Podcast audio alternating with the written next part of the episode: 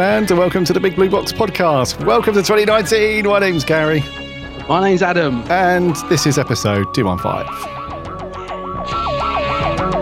One day I shall come back. Yes, I shall come back. Until then, there must be no regrets, no tears, no anxieties. Just go forward in all your beliefs and prove to me that I am not mistaken in mine. Our lives are different to anybody else's. That's the exciting thing. Nobody in the universe can do what we're doing. I've reversed the polarity of the neutron flow, so the TARDIS should be free of the force field now. You may be a doctor, but I'm the doctor.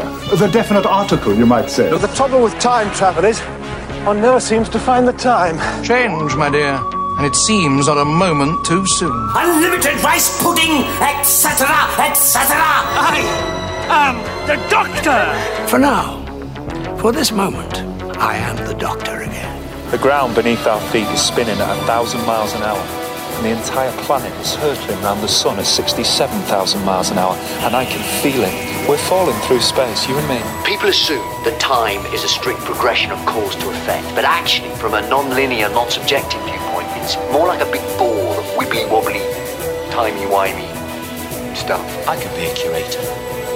I'd be great at curating. I'd be the great curator. I could retire and do that. I'm the doctor. I've lived for over 2,000 years, and not all of them were good. I've made many mistakes, and it's about time that I did something about that. Bit of adrenaline, dash of outrage, and a hint of panic knitted my brain back together. I know exactly who I am. I'm the Doctor. Sorting out fair play throughout the universe.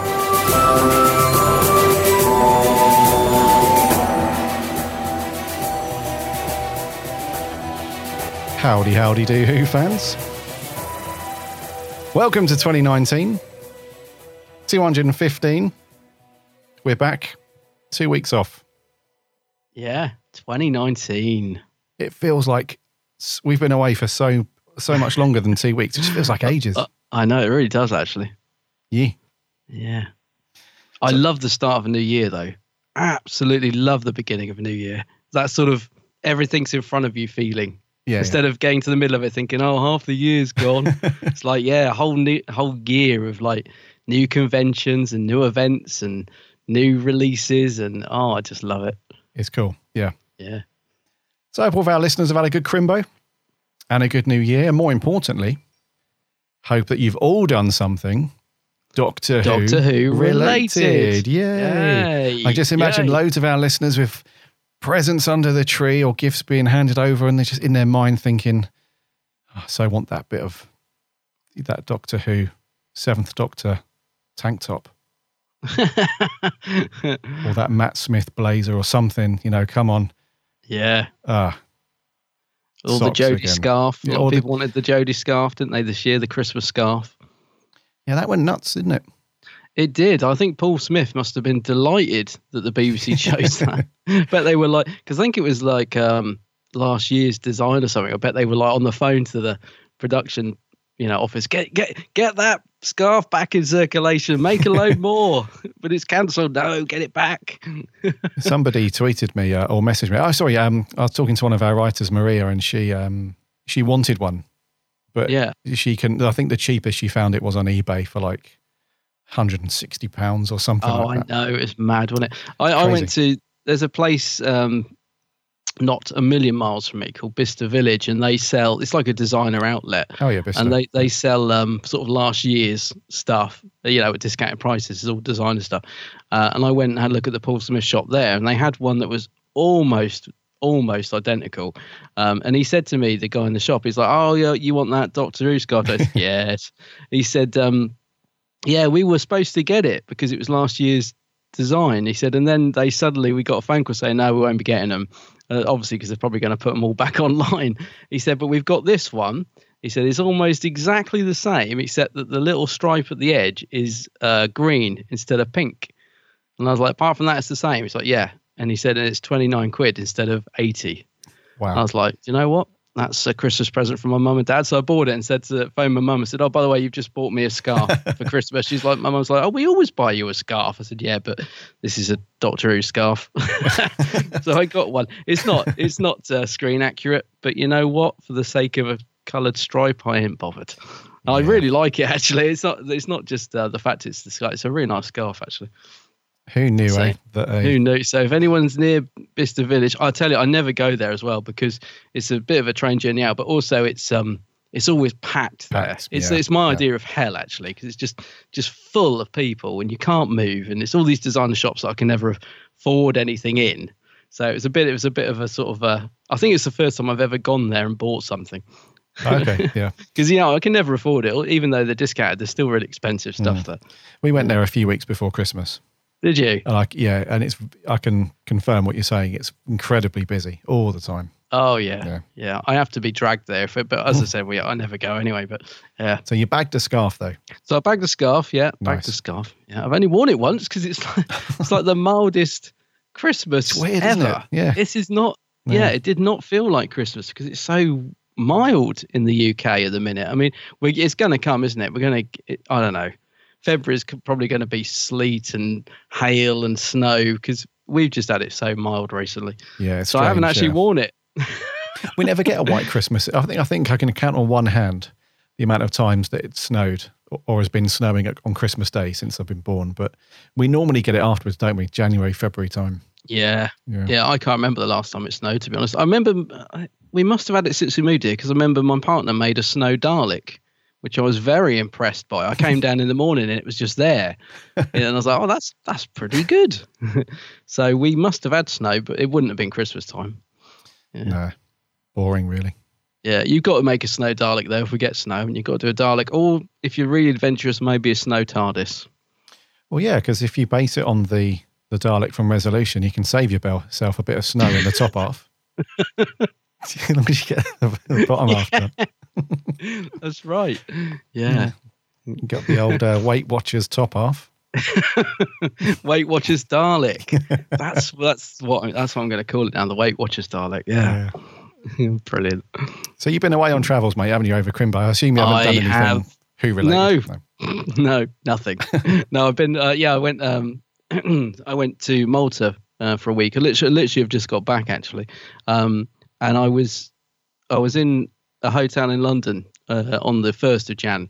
Uh, so I made sure I got there in time to watch Doctor Who because I, I wanted to watch it live. You know, it's a bit of a sort of a, a special thing, a New Year's Day special, first New Year's Day special we've had, um, and I just thought, you know, I must watch it live. So I made sure I got to the hotel uh, the night before I flew so I could watch it. And um, so I did get to see it live, and obviously I'll talk about my thoughts on it uh, when we get to review. But um, there was one moment when the TV cut out as well, about ten minutes in.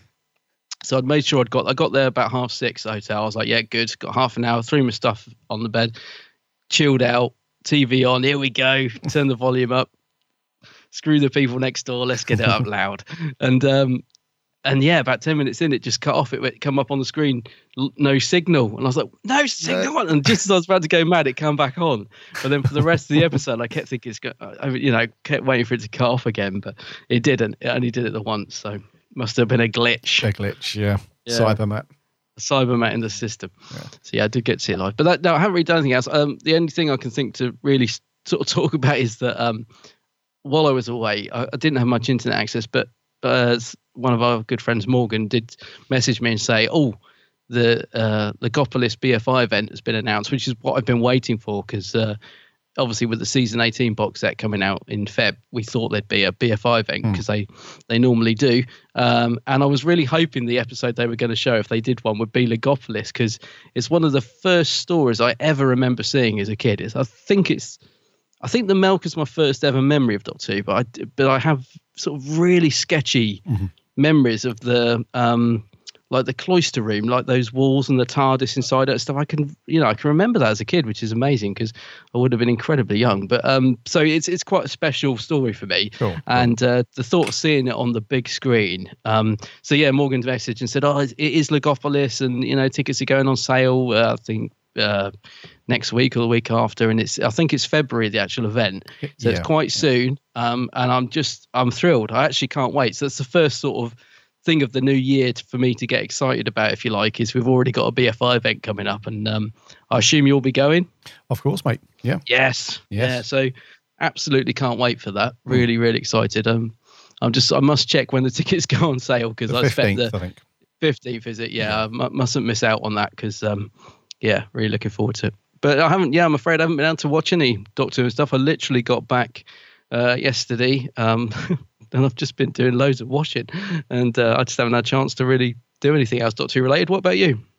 Uh, no, not a great deal, mate. I've I've gone through some of the um, season eighteen and season nineteen box sets. I've picked out a Oh, few yes. episodes and watched a few of the special features. That's about it, mate. I haven't really gone into much um, Doctor Who. Otherwise, it was good to see our competition winners get their season nineteen box sets. That was good. I, I love yeah thanks for posting pictures i love it Hmm. when you know if someone wins something from us that they when they post a picture saying it's arrived and stuff so yeah i was really pleased i did get to see that while i was away um, and that was great great to see that the box sets arrived and i hope uh, hope you guys are enjoying them Yeah, hopefully they're they rather are good. s- they are good stacked with special features isn't it i mean i'm i'm still only about halfway through season 19 I've, and i've watched quite a lot as well but there is um they are great sets i can't wait for season 18 They're awesome. I- Yeah. i'm actually so excited for that yeah Yeah. Uh, and also, I've just been putting the finishing touches to. Uh, we've got a new coat of paint over on the website at the minute, so Oh yeah, I must go and have a look. yeah. So um, yeah, hello Is over that there. gone live around. now? Is it live? It should be as you're listening to this, Right, listeners. Let's have a butchers. Go and have a looky. Yeah. So that's good. So um, we have uh, alongside, obviously, alongside the podcast that goes out, we also have a bunch of um, uh, really cool articles. We've got a, a super team of, of writers that put out Mm. really cool content every week. So um, yeah, go and check out the website. It's very cool. I'm looking at it now. Very nice. Very nice work, mate. Yeah. Oh, it's got my ugly mug on there. Good. Always. Uh, nice little link to the Geeks handbag on there. Excellent. Um, yeah, very nice. I, I agree with you about the articles as well. Anyone who hasn't um, head over to the website, uh, yeah, the guys who do our little articles every couple of weeks and stuff, it's it's yeah, it's really good stuff over there. Reviews of Big Finish and the comics and events and stuff. Yeah, go and check it out. Go and check it. Yeah. After that, mate, I've been yeah, really quiet, just uh, having a real lazy um, Christmas and New Year, pretty much.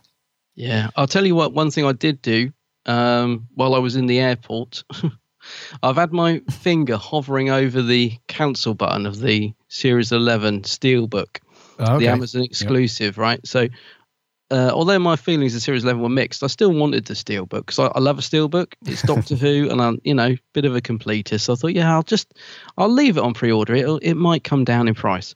Anyway, I've been hovering over the cancel because it's forty eight ninety nine. Mm-hmm. I thought I kept sitting there thinking, you know, that's fi- that's nearly fifty quid, and you know, I was thinking about the other stuff I want to buy this year. Like there's some great stuff coming out for Big Finish this year, like the, you know, the celebration uh, box set with all the doctors and stuff. And I was thinking that's thirty five, and I just in the end I was sat in the airport, and I don't know if it's because the plane was delayed by an hour, and I was just thinking, oh, what can I do? And I was looking at it, I thought I'm going to cancel that blooming steel, but because I just thought I can't justify fifty quid um, know, mate. for it. Yeah. I just can't. It, it, for, for a start, the artwork is pretty bland.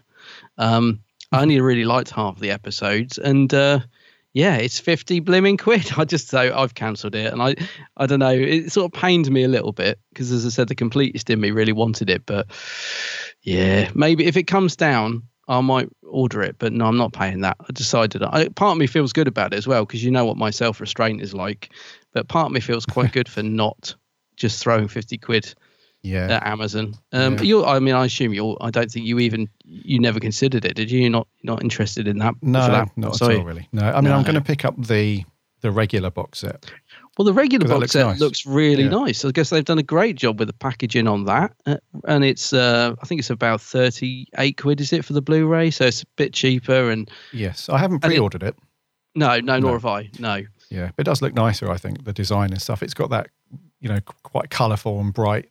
Some It of the artwork that we saw good. when it was announced. Yeah. Um, Yeah. but no, I haven't pre-ordered. I'm just going to wait till later on in a year when it's, you know, twenty quid or something. I'll pick Yeah. it up then. But yeah, I'm not too fussed now. But um, yeah, that steelbook though, that's nearly fifty quid. I can't. Well, I assumed it was going to come down quite a bit. To put it into perspective, I've got a another pre. I have pre-ordered something, which is the, as you know, I'm a Red Dwarf fan, Hmm. and they've released or about to release um, series one to eight remastered on Blu-ray, which I've Oh, which are I've pre-ordered, and that's Oh. thirty nine ninety nine, and you get nineteen discs with that. Yeah, well, that's more like it. So I, I feel like that is, you know, value for money. You know, for 40 quid, you're getting, you know, eight series all and a ton of extra features. But Doctor Who, you're getting four discs, you know, and just 10 episodes for nearly 50 quid. So, yeah, I can't see the value in, unless they at last minute drop it down. I don't know, but I, I've keep. I it's in my wish list. I'll keep an eye on it. But the other thing was the extras on it are pretty poor. Um, there's are. no deleted scenes. I mean, I, I would have thought that was a, a given. You know, we had that monster that was there was photos of that monster from It Takes You Away, wasn't there? Which never appeared in it. Mm, so I was yeah. thinking, oh well, I look forward to seeing the deleted scene of that. There's no deleted scenes on it. Um, so yeah, I just I just can't justify the the dollar. I'm No, afraid. No, I read you, mate. And also, it's quite telling, isn't it, that most of the other steelbooks that go on sale on Amazon they sell out relatively quick. Mm. Whereas this one, it's still, you know. Well, that is the other thing. it is the one thing that worried me as well because season season nine, which uh, we both weren't a massive fan of, I did get the steelbook of that. Uh, it was nowhere near this price, but it has become incredibly rare. Yeah, and it yeah. sells for really silly money. And I was thinking, mm, I'd hate that to happen to it. But then again, I don't think I'll be as disappointed if. You know, if this sells out and I don't get it because it's because the artwork's not that great, I don't think I'll be that bothered. Like with Series Nine, although the series was a bit mixed, the steelbook looked lovely. It had um, was it Alex Zhang or I can't remember who did the artwork. Yeah, now. it was awesome, it it? looked Yeah. really nice. So it was, you know, kind of justified the price, although it was still not as expensive as this. Um, and also, it doesn't include resolution. They're doing that as a standard release, which is, I'm It's sorry, insane, it's just a yeah. major cash cow. I mean, uh, Of you know, yeah. it's there's no excuse for that. Um, so, and that's nearly 17 quid. So I'm just sort of thinking that's nearly 70 quid if you want to own. I mean, that, you know, if you're calling complete series 11 without resolution, it's not really, is it? so, no, because it's part of the same. well, it tied arc, up all the it? little Yeah. bits, and yeah. so I think it's a bit of a bit cheeky, bit bit. cheeky Yeah. the BBC. That Yes, Yeah. I have pre-ordered the Macra Terror steelbook though. yes, so have I. Yeah, so that's yeah. reasonably priced at twenty four ninety nine. I don't mind paying that for a steelbook. That's pretty good. no, no. I was going to say that's about where I would go Hmm. price wise for a steelbook. I think that's that's about right. Yeah. anything edging towards thirty, I think is is too much. Yes. Yeah, Indeed. Anyways, we have got some New Year's news. New Year's news. New Year's news. So let's do that. Okay.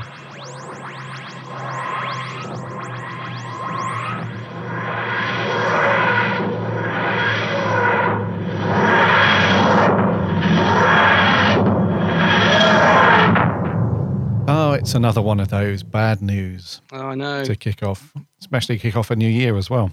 So we have to say goodbye to a couple of people. Uh, first one being June Whitfield, Yeah. Which is sad because June's been, in terms of British um, TV and comedy and stuff over the years, she's been a staple really of, you know, you can trace June's career back to, crikey, long, long time ago. Mm. back in the 50s, I think, 40s or 50s. She started Yeah. her career.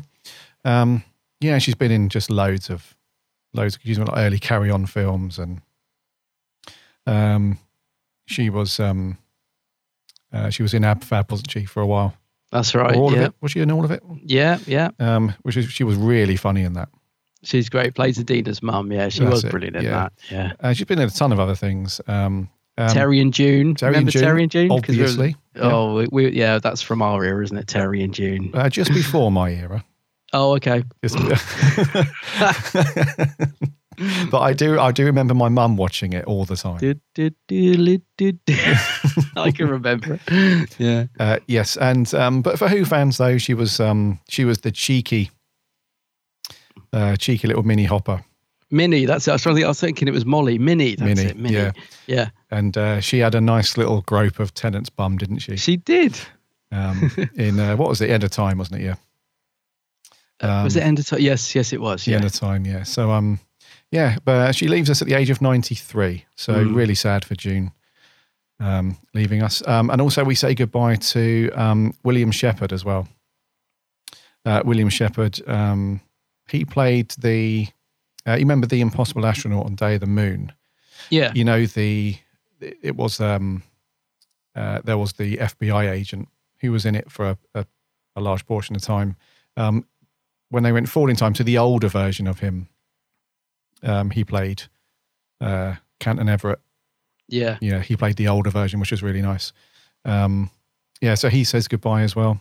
Um, he leaves us at the age of 86. 86. Um, but yeah, pretty well known within sci-fi circles. He was in a he was involved in a lot of Trek over the years. He was in um, Next Generation and Voyager. Oh, was he? All right. Yeah, as well as Babylon 5. So he was in, you know, quite a bit of sci-fi stuff. Um, so a lot of people would know him from there. But had, um, yeah, reasonably good part in Who, though. It's pretty good. Babylon 5. I've never seen Babylon 5. Have you? I've seen a couple of episodes. Have you? Didn't really grab. Uh, this was years ago. I remember. It's just one of those shows that the name just pops up quite often, and I, I don't know whether I hit. I don't know if it's really bad or if if it's one of those sort of cult. I don't know. I'll Yeah, give think- it a look sometime. I think it's quite popular. I think well, it was Yeah. anyway back in the day. But yeah, I, it didn't really grab me. But there are certainly Okay. plenty of of Babylon fans out there. But um, yeah, sad news to kick off with. Um, but yeah, we say goodbye to um, June Whitfield and William Sheppard. Yeah. Uh, in other news, uh, there's a great uh, free comic out from the guys at DWAS, the Doctor Who Appreciation Society. So the latest edition of, I think it's pronounced Cosmic Masque, although it's about mask. I think so. Yeah. Mask, Cosmic Masque. So the latest edition, uh, which is uh, issue seven, uh, is a 90 page full of fiction reviews and interviews and articles, and it's free to download. Um, and and these are pretty good. We've looked at a couple of these, haven't we, since they've they've come out. Yes, Uh, very so good. the guys at Yeah. DWAS always puts uh, you know a lot of effort into these mags. Uh, and as I say, it's free, so go and go and download it now if you'd like it. Just head over to uh, the Doctor Who Appreciation Society website. Yep. Uh, which I I think I don't know. Yeah, it's just dwasonline.uk. DWAS, isn't it? Yeah, I was going to say just Yeah. DWAS. Yeah, yeah. Just head over there and you can download it from them. And uh, yeah, it's really good. I always like the little covers they have as well. They put their nice little spin on the covers, don't they? Yeah, they're very good. Yeah. Yeah. Uh, the guy where we're um, uh, good friends with Rick Rick Moran, who runs this over at the DWAS, um, and he puts a ton of work into these all the He time. does. Yeah, they're Yeah. absolutely packed full of really cool stuff. So, um, and it's got a cheeky little crossword at the very end as well. So, um, Mm, I know I'm so rubbish at crosswords as well. Yeah, I yeah. wish I was better. I, I sit there and I think even the easy ones, like on the on the plane, I was I had the the Sun newspaper, and I was like, of all things, it was the only paper on the plane, and I thought, well, I must be able to do the Sun crossword. It must be. And I was sat there, I couldn't even do the first one. I'm terrible, but I always like to have a look yes, yes. If you just in case. yeah, if you um consider yourself a bit of a Who knowledge connoisseur, Yeah, have a crack at the uh, the crossword at the end. But no, it's really cool and it's free, so you know you might as well. yeah, it's well worth downloading. It really is. Yes.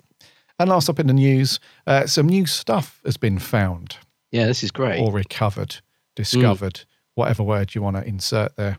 Uh, So Mm. there, I wasn't aware of this at all, but there is a non-profit organisation called Kaleidoscope, and their sole purpose is to locate missing television programs and soundtracks and all that stuff, Yeah, which is really cool. And they found a whole bunch of really high quality um, uh, audio tracks and masters and stuff from way back when. So the Daleks master plan. I know. Um, they've yeah. So this is incredible that these have been found. Do you know what makes is really cool? Is in 2019 they are still finding. Still finding stuff. I know. Yeah, it gives you hope, doesn't it? it does, doesn't it? Yeah, they're Yeah. still finding really cool original recordings. I mean, it's not the the the episodes, you know, but um, Mark Ayres, who we know works with the um, Radiophonic Workshop, and he's involved in like the remasters when they do these really cool Blu-ray box sets. You know, he's the guy that does all of the He's brilliant. yeah. audio reproduction and remaster and all that stuff. Um, he's obviously delighted. So the, um, he's said that the the these tapes because sometimes they can be a bit. I think I, I know of one occasion anyway, a couple of years ago, when they thought they found a load of cool stuff and it ended up just being you know really low quality old VHS stuff that wasn't working anyway. Um, But Hmm. Mark Ayres has said that these tapes are the the real thing, the real deal, the original off-air um, recordings. um, which So when, that- I was going to say yeah, which means basically the, the you know the improvement in quality is quite you know quite high compared to what yeah. we've had previously, which is good. Yeah. Yeah, it's cool. And they range from the Daleks master plan right through until the underwater menace. Um, so the only bit that's missing is the first half of The Nightmare Begins, which is episode one of the Dalek master plan.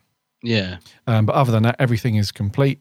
Um, yeah, it's just awesome. So it gives you, I mean, it's also good. So when they, in the future, you know, we, we were talking about this a few shows ago. I think we, we were saying something like these new Blu ray box sets that they're doing, it's going to mm. look weird on the shelf because they won't be able to do certain series or eras. It does give you hope, though, that when, if they do decide to go back and do like a Hartnell era one or series one, they've got really good quality assets to work from. Yeah, that's right. Because when they, whenever they remaster episodes, they use a variety of source material to sort of piece back, you know, uh, the the elements that they need. So especially with the, you know, William Hartnell and um, Patrick Troughton era, because I remember with the War Machines, which is a story I really love, there are tiny fragments of film missing, um, and they what they've done is they've sort of they manage to sort of recreate bits. So they'll sort of flip an image. So if there's a shot of a war machine coming towards someone that's missing, and it may be like three seconds long, mm-hmm. they'll just flip an image and sort of add some smoke to it and, and reinsert it. And then they'll use the audio, for example, from one of these to fill in the audio gap and make it all seamlessly work. And it's incredible. So th- this does make a difference because they'll, you know, this will improve the quality of the audio on on these stories when they come to release them on on Blu-ray. So it is brilliant news. Or or audio CDs as well because they do the That's right, spoken yeah. word, don't they? Yeah. So yeah, I mean, uh, from what we understand, these are quite a improvement on the quality that we've previously had. So it is very good news, actually. Very, very good. Yeah. And like you say, it gives us hope that there's, well, I'm, I'm confident there's more stuff out there to be found. It's, I'm sure there is. yeah, one day. One day. One day. Uh, yeah, I was going to do for news. We should probably get our now sober metal friend in to see um, what he's got for us. yeah, get him in. Merch corner. Merch corner.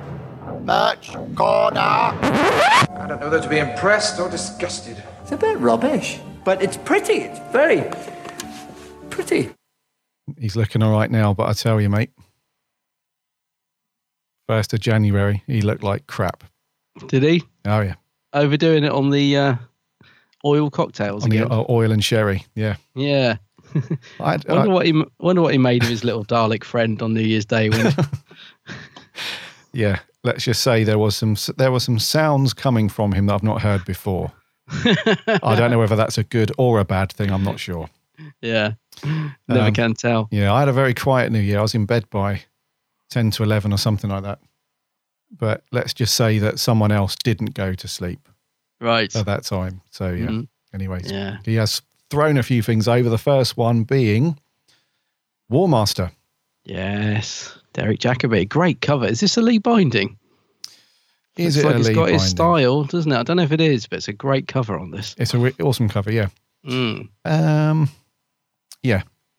Uh, is going to see, the War Master is going to see or bump into the Eighth Doctor. Mhm. in an upcoming story. So, uh, Rage of the Time, that sounds so cool. The War Does, Master? Rage of the Time Lords, is coming Mm. from Big Finish uh, to our ears in July, I think. Yes, it will land in July. And it will be the normal uh, CD or digital download, whichever you choose uh, to do. Uh, it will be four stories long. And Sir Derek Jacobi uh, reprises his role as the War Master, and Paul McGann will be back, obviously, as the Eighth Doctor. Uh, so this incarnation of the Master is very much the Hannibal Lecter of Time Lords. Cool. Intelligent, charming, but thoroughly ruthless. Uh, we had a lot of fun in the studio bringing the War Master back to life. It's been a great project, and we can't wait for listeners to hear it. Uh, Sir Derek was only on screen for one TV episode. Uh, on returning to the role to audio in 2017, he said, I didn't expect to come back to it all these years later, but I was thrilled to be remembered. The plots in all these episodes have been very good indeed, very interesting, dramatic, and beautifully written. the whole process has been a delight. So that's good to hear. Mm. You know, not just getting paid, but enjoying the work. Yeah. well, I can imagine he's the kind of guy. I mean, doesn't probably, you know, he doesn't have to take anything he doesn't want to. So I assume he he genuinely means that. Yeah, I would say so. Yeah. Yes. Um, so you can pre-order this now. Uh, you can get it for twenty pounds digital or twenty-three pounds on CD. When it goes live, when it goes live, when it gets released in July, I think the price goes up to thirty quid and thirty-five quid for CD or something. That's like that. That's right. Yeah, that is about right. Yeah. Yes. Um, but the cover art was indeed Mr. Binding. Lovely. Another. no, I don't know how he just manages to just keep making these great covers. They're absolutely superb. Yeah, very talented. I'll probably be getting this. I've got the first two, um, and they're very enjoyable uh, to listen. Although the second one went a bit psychedelic in places, but it's still very good. Um, so yeah, I'll, I'll I'll be getting this. So I think that's a great pairing actually, Jacobi and the Eighth Doctor. I think that that should work quite well. I I would think because some of these big finish crossovers are getting a bit mad now. Uh, if you know what I mean, I'm thinking I'm not sure about that, uh, but but I think that's a good pairing. Do, do you? I, I love this pairing. I think yeah, it'd be awesome. I think yeah. that would be very good. Yeah. Yeah, you can listen to a trailer as well. If you nip over to Big Finish and uh, just do a search for um, Rage of the Time Lords, there's a nice little trailer to sweeten the appetite. I just can't keep up with their stuff though, man. They are just they are so much. I was looking at the. This is one of the reasons I cancelled the Steelbook because I was looking at how much stuff I want to buy from them this year. There is so much coming out that I want. It's unbelievable. um, what's this that he's dumped on the floor? A magazine? Oh my word! Who remembers the Doctor Who Adventures magazine? Wowzers! Did yeah. you ever buy this? It was aimed at uh, the uh, younger audience of Doctor Who. Did you ever? No, I pick never. up a- I'm no, aware of it. I never bought it though. No. You're aware of it, yeah? Because it, it, I mean, it died a death. Unfortunately, it really. Uh, no, I, I don't mean that to sound nasty. I mean, it ge- generally did. It the sales just plummeted, so it was cancelled. Um, but they've released a, a, a new one-off special uh, with Jodie on the front. It comes with about a thousand stickers and postcards and all that sort of stuff and it's got quizzes and posters and puzzles and stuff and again it's very much aimed at the younger audience and i would imagine kids will, will absolutely love this actually if they like the like doctor who um uh, in, in a way the sort of the nostalgic side of me is quite pleased to see it come out again I, I don't i don't want to see it every week it just it just won't last but it's quite nice to have it come out as a special uh, just to just as a one-off or whatever. I mean, unless they're just doing this to test the ground, maybe they'll carry on. But with no series coming out this year, I think it's unlikely. So, yeah. So it's out now. It's priced three pounds ninety nine. It's a thirty-six page cosmic magazine. It says, um, and uh, it's got a new fresh look as well. Uh, the logo is completely lost on it. How much stuff have they got on that cover? I mean, it's like, isn't it? It's a assault on the eyes, isn't it? It's just they couldn't have fitted anything else on that cover if they tried. I don't think it's it's jam packed. it is jam packed. Literally. it is jam packed. Now I know you won't be picking this up, but uh, uh, some of our listeners might want to grab it. Yeah, it looks. Yeah, I think if you're a certain age, it will, will appeal for sure. But um, Yeah, you know, I think this goes when you mentioned the logo there. This goes back to the very early conversations we had when it was this new logo was first announced. yeah. I I remember saying that, yeah, it just it didn't it doesn't work for me because if you if it's not used on a very simple plain background, it will just get lost. And this is a perfect example of that. You can't even You can't even see it. You well, you can see it, but it doesn't. Ju- No, it should have been at the top in great big bold, where they've got all this stuff at the top, four postcards, hundreds. Th- it should have been there, shouldn't it, in great big bold letters? But instead, it's like been shoved under. It's yeah. It's anyway. It's on there. it looks like a generic just sort of kids magazine that just maybe happens it's to be Maybe it's one of the puzzles of spot the logo. spot the logo. Yeah. yeah. Anyways, yeah, any of our younger listeners might want to grab this just for the hundred stickers alone. Yeah, That is it could be hundred? Is it? Oh, Yeah. yeah. Yeah, you can just stick them all over your house and annoy All your over your house. And, yeah. so is this just a one-off? Is it? It's not come back. No, no, it's not a return. It's it's a one-off special. And, Ah, okay. as I said, I wonder if they're doing it just to test the ground because maybe because Jodie's Doctor, I think, is very much aimed at a younger audience, which is one of the things I find bizarre. Actually, I'm not, not going to go off on a little thing here, but I was thinking this while, I was away. She's very Jodie's Doctor is very much aimed at the younger audience, but actually, we had some of the most adult stories like that we've ever had, like Rosa and and uh, the Mhm. Punjab episode. I think it's it's quite a bizarre contrast, really, isn't it? It is. Yeah, but Yeah. but this I would say is definitely aimed at a, a younger audience. The younglings. Mm. Right, that's it for news and merch. Yep. Let's get into it. I, am dying to know what you think. I haven't got a clue what you think of this episode. Resolution from New Year's Day. Let's do it. Let's do it. There's an alien on the loose in an archaeological dig. Doctor, one squid versus seven billion humans and you. Odds have got to be in our favour, surely. I always think I'm rid of them. Never am. Trust me, Graham, even if it's just one, it's enough. Short version, alien psychopath in its own tank, trying to bring those more to Earth. Humanity bands together, vanquishes you, and buries you for centuries. Yet I survived. You are an enemy of the Daleks. And how are you spelling that?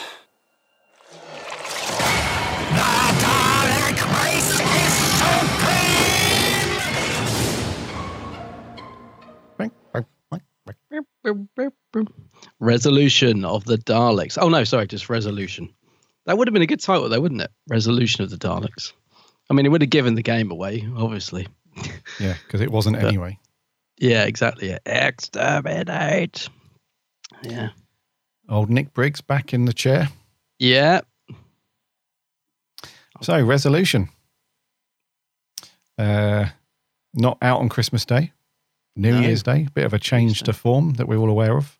Yeah. Hour long. Uh, written by the Chibbers, directed by Wayne Yip, and it stars the usual fam with um, a, colle- a collection of um, of uh, supporting cast members. And the yeah, the story is that hundreds of years ago, I think it's hundreds of years ago, or thousands of years even, I can't remember. Um, the human race was engaged in a, a, a battle with the Daleks, and they managed to just about defeat them and defeat them or it. I can't remember if it's Daleks they were fighting or just one. I can't remember.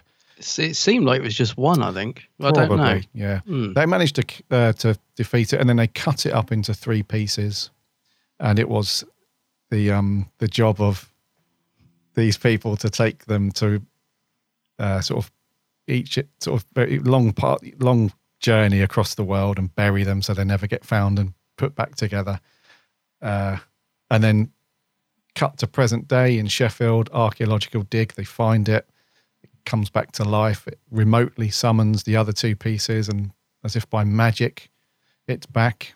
Uh, then it inhibits or possesses the the body of one of the um, the archaeological people, and it uses her to go off and find all the parts it needs to rebuild its external tank uh, stuff, which it does, and uh, yeah, and then it has a, a bit of a showdown with the Doctor.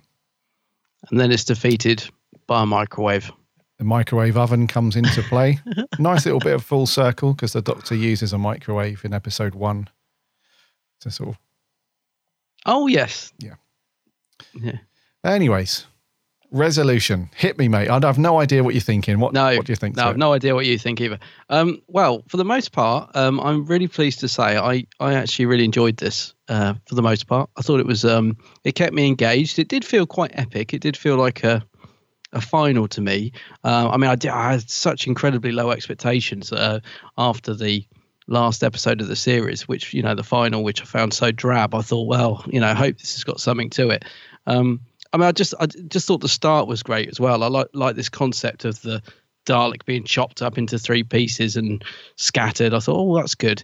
Um, so overall, I, I thought it was good, mate. I, I like the idea. It did run out of steam a little bit for me towards the end. It sort of started to turn into just a bit of a chase uh, across, you know, uh, across the world, which is something Chibnall does a lot. If you, you know, Yeah. um, but overall, I, I thought it was good. It, it it kept me entertained, and I thought um, there were some good action sequences. The Dalek was, you know, when it was on her back, and that was really creepy, and I thought that was incredibly well done. So there was a good element of scariness to it. I mean, the one thing I watched this again yesterday, and the one thing that's just I can't quite get my head around is how the Dalek summoned the other two parts. And I still don't get how it reformed. Like, you know, I loved the idea that it was chopped up and scattered. Brilliant. But how did it reform? I still haven't quite got my head around that. It just ultraviolet light just woke it and Yeah. yeah. Yeah. Anyway, that aside, because that, that that just seems there are a few bits in this where we just kind of have to overlook it a little bit, um, like the plot holes, if you like. But yeah, apart from that, I, I did think it was good. I wasn't sure, I wasn't sold on the Dalek design when it first made its appearance because I mean there was a great build up to that. I thought, you know, I was re- when the door blew open, I thought, here it comes, here it, and then it rolled out, and I was like, I, I just don't know what to make of that.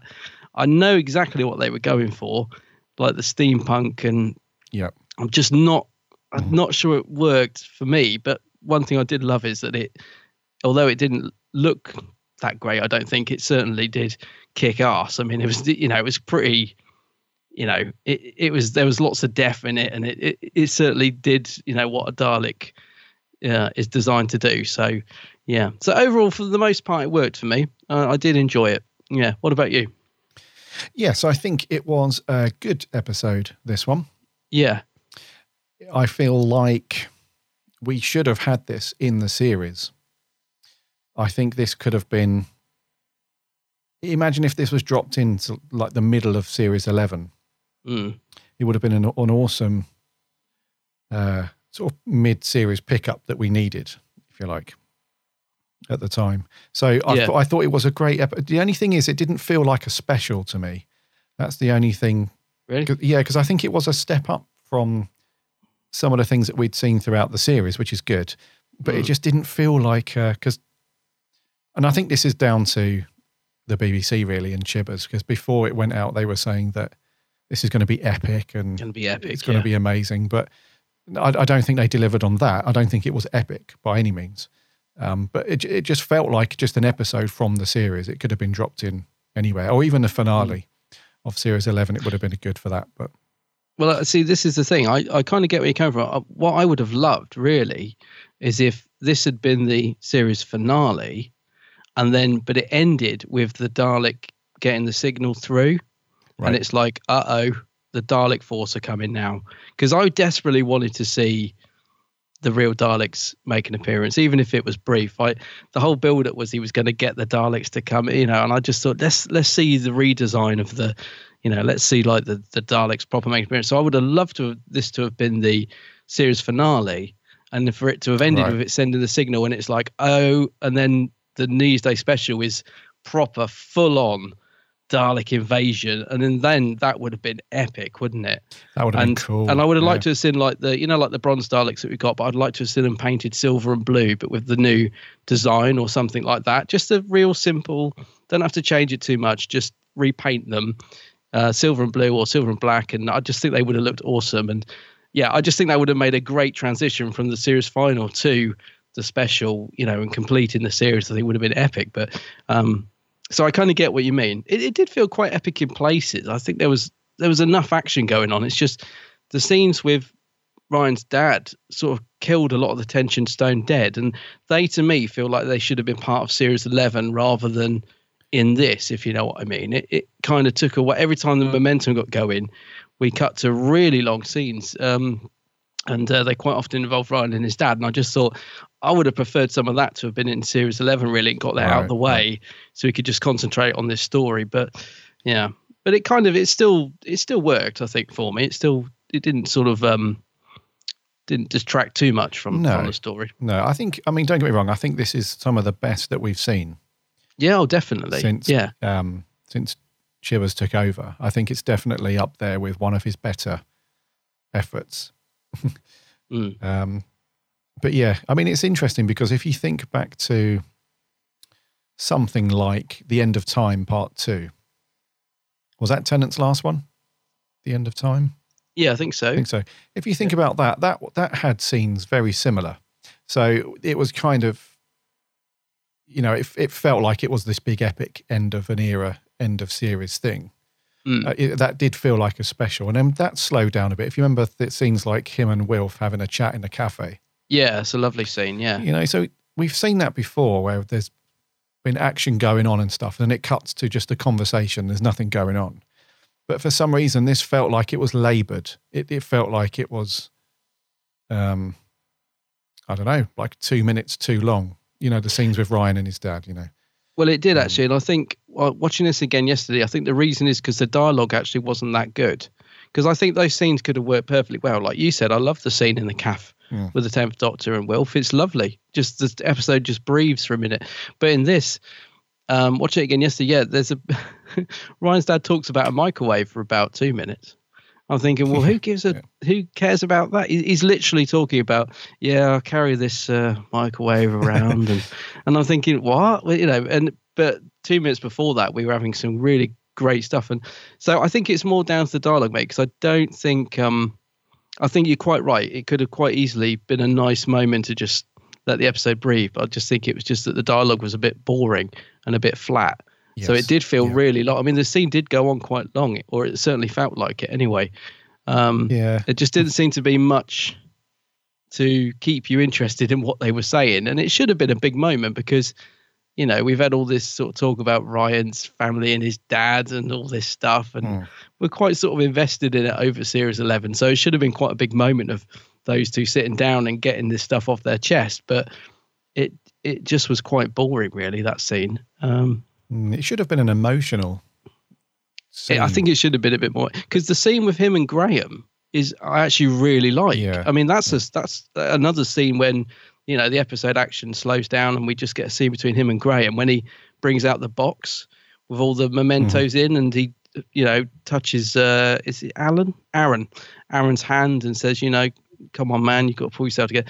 That's a lovely scene between those two and that's quite slow. So it's it, I think it's more just down to the dialogue and the way that that particular scene was written. Just kind of killed it a little bit stone dead for about five minutes. Yes, yeah, and I think also, I think Chibbers was just trying to drive the point home that later on at the end of this of the episode, the microwave saves the day kind of thing. So I think he's just Yeah. trying to have it spoken about a little bit more than you would normally do for in an an inanimate object. You know, I think he's just trying to Yeah, you know, get the viewer to think, what's going on with this bloody microwave? You know, nobody cares about it, you know. So later Yeah. on, it's like, oh, the microwave. Yeah, I. I like I like the fact it was in the caff that we saw because that caff is used for the promotional when we first got like that little teaser trailer. That's the caff from there, and I think I, I guess it's a set, I assume. So it's quite nice that it actually made an appearance in the series, if you Mm, like. Yeah. Yeah, at last. At Yeah, or maybe yeah. there was a budgetary thing, but either way, I liked it. The bloody scarf. Everybody, you included, going on about picking up this bloody scarf. She only wears it for 30 seconds. I know. And actually, what did make me laugh was that I know Chris Chibnall didn't want any spoilers out there, but blimey, the, the BBC promotional press office must have been pulling their hair out trying to promote this because there was a tweet they put out saying, The doctor's back and she's got a new scarf. And it was like, oh my God, is that is that the best Yeah. you can come up with to promote this? And I'm thinking, well, they probably haven't been given a lot else they're allowed to say. But yeah, the scarf did become a big thing, didn't it? And Yeah. and I really love her in it. I think it's I don't know something about it just really works for me. I think it looks great on her. But yeah, she wore it for about thirty seconds. It doesn't fit with anything because she's in the TARDIS and it's nice and warm.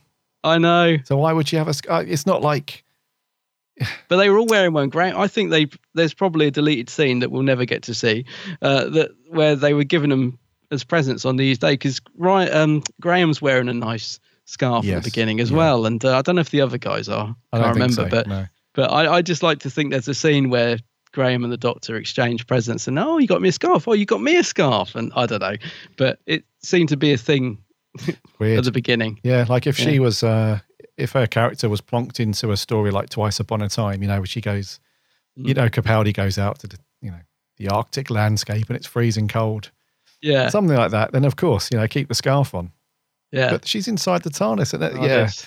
what a build up! It was, it was never going to be anything epic like Tom's scarf, was it, or anything like that? But She could have used it to wrap around the Dalek's eye or something. My vision is impaired. I don't know, or maybe wrap it around. I don't know. Yeah, she could. I'm sure she could have used it, but it was strange how much the scarf became a thing. Yes, Um, yeah. considering how much it was was in it. Um, there was a lot filmed in the TARDIS this episode, wasn't there? And, Quite a and bit, neith- and me and you have not been sold on the TARDIS set, but for me, it kind of worked in this episode. I mean, I still don't love the design, but it, it kind of worked. Uh, all the TARDIS stuff for me in this. I, I don't know if it's the way it was shot. Was better. Uh, yeah. It looked colourful. I don't know. I just think the the direction by Wayne Yip uh, in this episode, I, I thought was fantastic. I really think he done a great job with the direction, and um, Hmm. and I think he managed to make that TARDIS set um look quite good in a way. Well, quite good. I don't know. I just I just thought it worked. I still don't love it because I just find it so messy, but it, it did work. Considering how much we were in there for this episode, I didn't sort of sit there thinking, "Oh, look at those columns and stuff," like I normally do.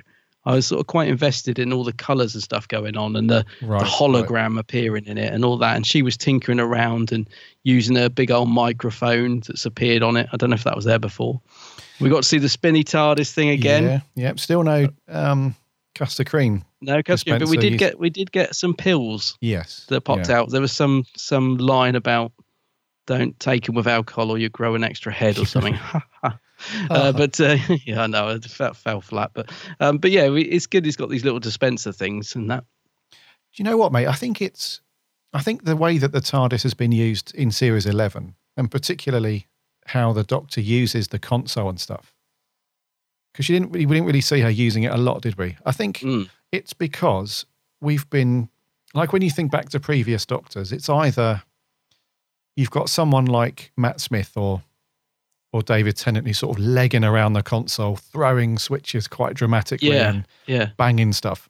That's that's very cool. Or you've got it the other end. If you think back to like Davison's era, there'd be scenes where he'd be just very casually reaching for a switch while he's talking, or Mm. you know, it's very very slow. Whereas I think Jodie, the way that she's used it, has just been like in betweeny, where she's kind of wanted to get cracking and leg round the console and be a bit it's manic. too small because there's too many bits. She can't. Yeah, or she's just been very uh, disconnected from it and not really sort of been into it, if that makes sense. Maybe So- that's why I liked it because she. That's the thing. We haven't seen much of her using the TARDIS. It's just been there to land, and sometimes we didn't even see it land. Mm. I think that's why I liked it because in this she was using it, and we did get to see the TARDIS taking off and landing, taking off and landing. Like, love the scene when it lands in in poor old Graham's house on the chair. I thought that. I mean, that did make me. That was one of the jokes that really did make me. Yeah. I thought that was quite fun, and he's she's like, "Well, don't leave him around," and all that. there is a, you know, there's there is good chemistry between uh, Jodie Whittaker and and um, uh, Bradley Bradley, Walsh. Walsh. Yes, I watched there calling. Graham. Yeah. Yeah. the Doctor and Graham. There's good chemistry between those two. They should play up to that more because they often have these little. There's a slight. She gets quite cross with Graham at times, doesn't she? I've noticed. You know, Mhm. she's like, "All right, Graham," and I think yeah. they they they could have played up to that more because those scenes are fun. Like when she lands on the chair and everything. So I just loved seeing the TARDIS getting used a bit more. I thought it was good. It I wasn't think- over yet. The bit, you know, when it appeared, he said, "Oh, you know that big blue cabinet's about to reappear and all that." Scenes like that, I just thought were really good fun. Do you know what? I think we've been, I think we've needed that because it's been used so little throughout the series.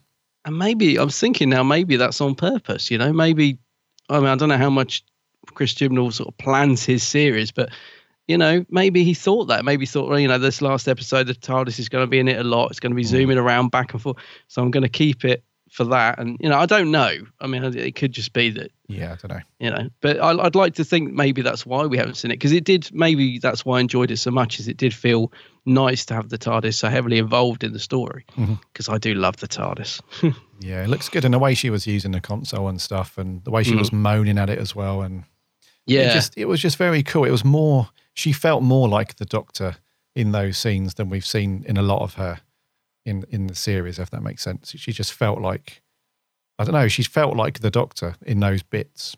she felt at home Yeah, that's yeah. a very good point actually yeah because i i love the scene when she summons the hologram uh, the the Oh, she yeah, talks face to face with the dalek That was cool. in. TARDIS. Now that was a great scene, and she did feel, like you said, like the Doctor, very at home. Mm-hmm. And she's like, you see this face, and I thought, oh yeah, she's, you know, this is more like it. She's standing up to the Dalek, and you know, you see this face or whatever she said. I can't remember now, but that was a great scene, I thought. And she, and then she was doing it just long enough to tell the girl, you know, don't worry, I'm going to come for you and save you. Just, just hold on in there. And I thought that was a great scene. You know, Yeah. and it, again, it, it, it really sort of cemented Jodie as the Doctor more. I just wish we'd seen more of that because um, it it Mhm. really worked for me. Yeah. all that stuff. when you see that when I finished watching this the first time round, some of the thoughts in my head were it felt like this was more like this was a, a bigger step in the right direction. And it Definitely, felt like this was more like Yep. it. And in some ways it just makes me just even more so not really bothered about watching or rewatching any of series eleven, bar the odd episode. Because Mm. it felt like it's just one elongated pilot just to get its you know just to get itself moving. So I've I've really got high hopes, mate, for episode um, for series twelve.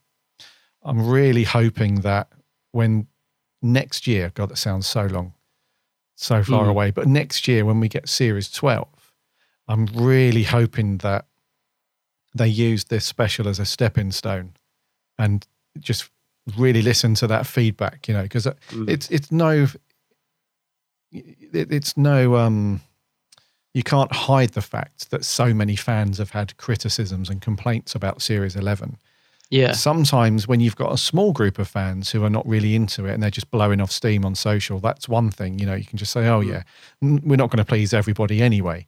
But when you have such a large portion of fan base saying this isn't that good you know that isn't that good i'm really hoping that that's all been taken on board and then when they look at this one they think actually yeah people like the fact that she was in the tardis more and they like the fact that she didn't use the sonic as much and they like Mm. the fact that we have a classic monster back all of those things if they can sort of get that rocking into series 12 yeah i'm just hoping it's going to be a much better series it does feel like a, a, a the series 11 really does feel to me like it was just one exercise after the other to sort of try and see what works and what doesn't and then you got to Mm. the end of it and you think oh crikey why couldn't she have been more like this in that episode and why shouldn't why couldn't we have seen more of the tardis in that one and why didn't she put the sonic down more in that one you know Yeah, it, it it certainly has taken a long time to find its feet. Um, and I agree, this is a a, a step in the right direction. I mean, I think uh, that the, the the thing that worries me though is like you said, this feels like a standard episode of Doctor Who. So I think Chibnall thinking this is a the, the most epic. You know, it's almost as if he. If if we're going to get more of that, so we'll get another sort of pretty much plodding along series twelve, and then we'll get another great episode at the end of it because he thinks that's he's got to save everything for the special. And I think, yeah, we don't want that. We just want more of what we got in this special in the series, you Right, know. right. And um, yeah, so. I, but I agree. It's, it, it was definitely a step in the right direction. I just the thing I liked about it is I just found it enjoyable to watch. Exactly. Whereas I wasn't sat there thinking, "Oh, she's really annoying me now," or "Oh, this you know is really boring," or "Oh, where is this story going?" I was sat there thinking, "This is pretty good. This Dalek is like this Dalek that's escaped." First of all, it looked fantastic when it was on the wall. It looked really creepy. Although why she went up and touched it, I'll never know. No one would do that. humans eh Oh, I was thinking, don't don't touch it. it's asking for trouble. But the bit when she's sort of in the car and you know something's wrong, but you're thinking, what's going on? And then it crept up and she took her jacket off and it sort of inflated out. yeah I thought that was great. I just thought it was proper horror. I just really liked it. I mean, that really creeped me out. And I thought, you know, the Dalek mutant was just gross. It was all over her, wasn't it? It was just Yeah, horrible. And the voice, I, while I remember this, Nick Briggs done a fantastic job doing the voice because, you know, on Big Finish, it- sometimes, it, you know, I mean, there's only so many ways you can do the Dalek, and it yeah it can be a bit samey, but he they really t- you know reduce the mod not reduce the modulation. They really lowered the voice, didn't they? It was really deep and creepy timbre, yeah, at the start, yeah. and it was brilliant. Uh, and then it just slowly went up and up and up until it got to the Dalek voice, and I, I thought that was incredibly well done. And you know, I, I wasn't even sure if it was Nick Briggs to begin with. I was like, "Is that Briggs?" yeah i didn't think it, It, was. yeah it well, was I, I assume it was. No, it was, uh, Yeah, yeah. Yeah, they they just changed the effect on the like you said they'd lowered is very bassy and very Yeah, it was, like- he incredibly on- well done. Yeah, he was on fire in this one. Briggs. Yeah, old yeah. Briggsy. Did you prefer the Dalek when it was out of the case or in it? Because I found it incredibly creepy when it was out of the case. It seemed so much more threatening that it could just sliver around and stuff like that. Um, I mean, it was pretty. It it was pretty kick-ass when it was in the case in terms of blowing things up, but the sort of look of it kind of took it away from me a bit. So Right. Yeah. I mean, that's. Yeah. I mean, the Dalek. it- so this is a slightly different Dalek, isn't it, to what we've seen? it's uh, I wrote it down a Dalek. Some oh I can't read my own writing. Something Scout. It's a Scout Dalek, isn't it? Den, So- I can't read my writing. It was- something Scout. Yeah, I'm, I'm- I think it's it was one of the wasn't it one of the first Daleks to leave Skaro and head towards Earth? Is that right? It was one of the early, really Early early, ones. Yeah, Yeah, which is a nice idea. Yeah, yeah. So it looks obviously very different to. So so when we've seen the inside of a the actual Daleks in previous Who stories, they've been these sort of rubbery looking. Um, you know what I mean? They've been like this. You can tell it's just a piece of latex rubber that's like Yeah. springing around and stuff. Uh, and they've got this little eye that's only got a little claw, isn't it? yeah. Um, and also they, yeah, they all look really similar. You know, like if you think back to when we've seen them before, you know, um, uh, Stolen Earth, um, that one where you've got Dalek Caan and you've got the other, you know, Yeah, they all look very similar, like giant starfish almost, like rubberized. Whereas this one was like completely different. It looked like, um, it was darker, wasn't it? yeah, and it had like Yeah. a big sort of pulsating bit in the middle, Yeah. and it was very tentacly and stuff. So the design was fairly cool. I mean, it looked just like you know the characters described it. You know, a bit of a squid type of, Mm. very underwater like. And um, and I thought that was a really nice change because they could have just used the the normal design that we've seen since 2005, I suppose Mm. uh, that much smaller, more sort of stringy uh, looking thing. So this was really cool to see, and it was it looked really threatening as well. Like when Lin goes up to the wall, I was like probably like you and everyone else. Or Mm. as she puts her hands out towards it, I was uh, you know, don't touch like, it, Don't touch it. What are you doing? What are you Oh, doing? That's I gross. know, yeah. So that was really cool. And then when you see the tentacles just rise up over the back Mm. of her and stuff, it was really cool. So d- did I prefer that towards the A team style case that it built out of nothing? Um, yeah, I think it was more threatening that way. Mm. I, th- I, I, you know, the, the thing with the the steampunk Dalek that we got is, to me, I feel like they so nearly got it right. I think it is just the fact it's too thin, like in the top part. Too I can, thin, yeah. I absolutely see what they were going for, and in a way, I kind of like it. But I think if it had just been a bit more chunky in design, it would have looked, it just would have been more threatening. Because as I said, they got the the actions of the Dalek right. I mean, blimey, it was killing left, right, and center. There was a lot of threat in this episode, which has been massively missing from Series 11. There was a lot of danger and sort of, uh oh, it's, you know, there's people getting killed left, right, and center. I mean, those two poor policemen as well. Yeah. Like yeah. that was a that was a harsh scene, wasn't it? I mean, that guy as well. I mean, it's funny because it had it had a sort of nice dark comedy moment as well, didn't it? Where it's like, how are you spelling that then? and then he gets it, and I thought, oh wow, that's, that was a good scene, but Mm. It did leave onto a bit of a plot hole. I was thinking, well, how how is Lin going to explain that away? Because like she's basically, I know it's not her, but she's gone around and killed a load of people. So technically, how is she going to explain that she didn't do all of that? Do you know what I mean? I don't know, but I guess you just have to overlook it. Um, I mean, if Unit hadn't been disbanded by Brexit, they probably would have cleaned all that up because I'm pretty sure in some stories the doctors just phoned them up and said, "Oh, you know, sort this out for me, will you? Clean up the mess. I've got to go." But um, she can't do that now because Unit have gone. Oh, of course. Which it, yeah. now that caused. I knew it was going to cause. I knew Yeah, people were yeah. going to kick off about that. um, I wasn't really upset or angry. Uh, I was a little bit like, oh, if you know what I mean. Um, I get why I get why Chris Chibnall's done it though, because it I guess it's a bit too convenient for her just to rely on Unit all the time. So I get why he did it, but anyway, they're only suspended. That's the thing. That's why I'm not annoyed about it. Because although I think it was perhaps done in a bit, I think because it was done in a comedic way, I think that's why it rubbed people up the wrong way. Yes. Yeah. Because it was done as a sort of, you know, it felt a little bit disrespectful to Unit, which personally I love Unit, because it was sort of done in this stupid scene of which was supposed to be funny of oh they've they've Brexit have taken their funding away or whatever, and um, you know. Uh, it, it just felt a little bit disrespectful. I think that's why it rubbed people the wrong way. But, um, but there, are, you know, there's no reason they can't come back. He didn't. It's not as if he shut the door on unit. They they can come back. Yeah, I was going to say they're not. Yeah. He hasn't killed them off, has he? They're just got no, No. money at the moment. but- suspended. Yeah. yeah, it, it. I think it's just the way it was done uh, was perhaps a little. It could have been done better, I think. But I, di- I didn't really have a problem with him not being in it. No, I didn't. No, No. I think, um, yeah, un- unless they're sort of integral to the plot, sometimes unit can just, which is unfortunate, really, because in some of the previous stories they've been relegated to just sort of dumb soldiers legging around in the background and haven't really. It's mainly been down to the leader of unit at the time, which has been the, the appeal. Yeah. So it's. I mean, I wasn't fussed to be honest with you. It didn't really. But I didn't think I wasn't reach for the tissues. Like, oh my god, unit, no more unit. It well, didn't really bother me. I'm sure they'll turn up again. Well, I wonder if Chibnall wants to bring in his own. You know, if he just wants to get rid of sort of Kate Stewart, and if he wants to bring in his own style of unit, maybe later on, depending on how long he wants to stay as showrunner. He might just want to have his own unit, Yeah, maybe. task force, Yeah. whatever. You know, I don't know.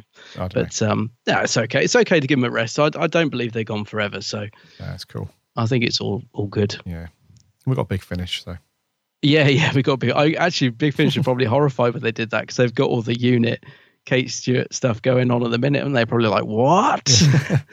probably didn't tell Nick Briggs when he was recording. or on the other hand, they're rubbing their hands together.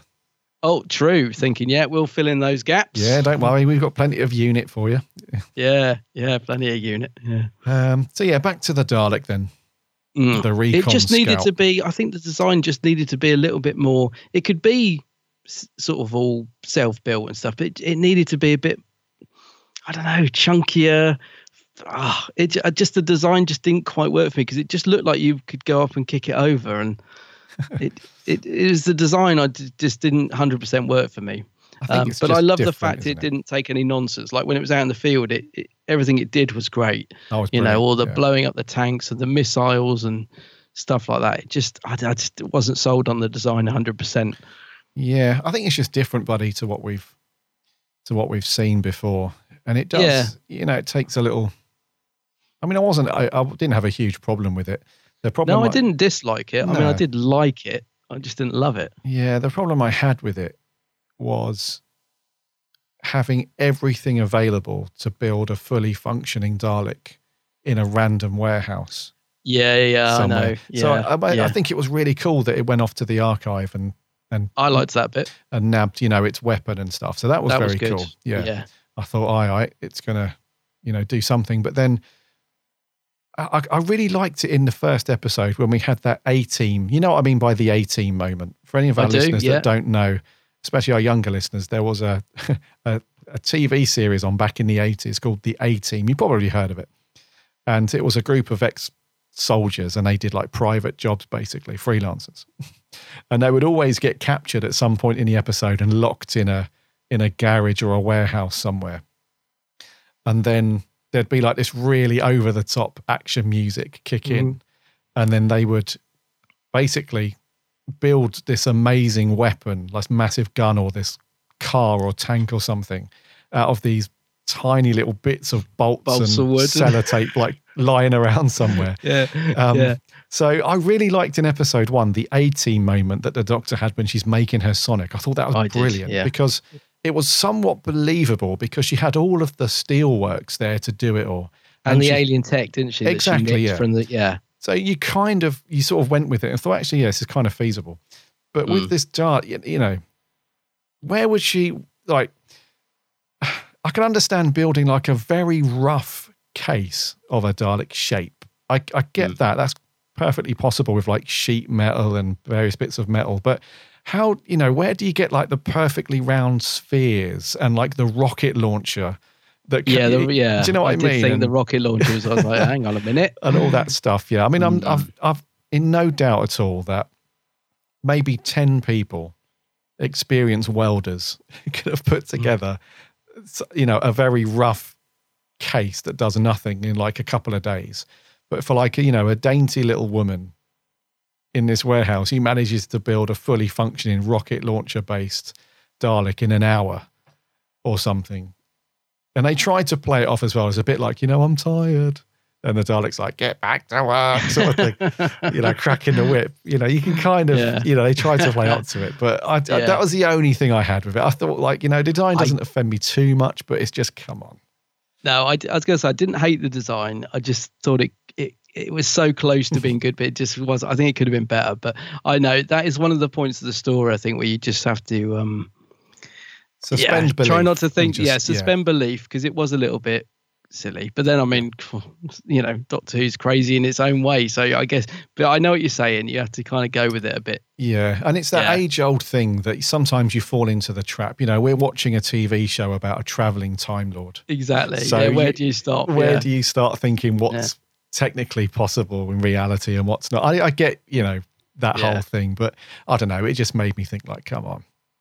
I don't know. But anyway, the design itself, I think people are pretty mixed on it. I, I think it looked pretty. Oh, one thing I really liked is the inside glowing red uh, part of it at the top. You know, the, Yeah, yeah. You know, I thought that looked really cool. I like that. Yeah. Um, I think what's kind of cool about it is they, they didn't they didn't run away too much from the original Dalek design, but they did put their own little, like you said, sort of steampunky, almost grungy sort of look to it. And I don't know if you agree, but in some shots it looked better than others. And I don't know. yeah. Sometimes it looked like a an actual physical prop, Mhm. and sometimes it looked like CGI. And I couldn't work out what was going on if they were sort of mixing the two. And uh, did you notice that? Was it just me? Because sometimes I thought actually he's he's growing on me. He looks quite good. And then I'd see a sort of long shot of it when I thought, oh, I don't know. He looks a bit feeble, and I, I couldn't sort of decide. I was a bit conflicted with it, but. You- Some yeah. shots it looked great. I thought. You're absolutely right, mate. There were some shots where, especially the close-ups, it looked really good. Yeah. And the bit yeah. where it came through the ceiling at the whatever place they were at later on in the episode. Did it come through the ceiling or come through the wall? I can't remember. Yeah, correct. Yeah. Uh, that looked really cool, that bit. It looked quite menacing and stuff. But the bit where it's just wheeling down the road before it gets to the army truck, Yeah. you know, I thought, oh, yeah, it looks a bit meh now. Yeah. It's, You know, and it's just sort of, yeah. Know, So almost the like the yeah. remembrance wobbling along. sort of, yeah.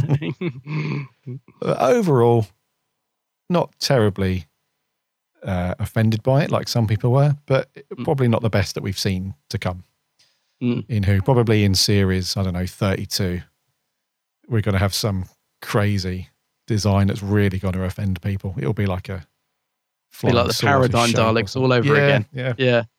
but no, it wasn't too bad. Is that what they're called? Paradigm? I always Yeah, get it wrong. Paradigm, Yeah, yeah. Paradigm. Yeah. So this one, the official title for this one, then is just called simply uh, a reconnaissance scout Dalek. Reconnaissance scout. Right. Okay. Yeah, yeah. Gotcha. Um, and its special powers is it's able to control humans and use them as vehicles. Mhm.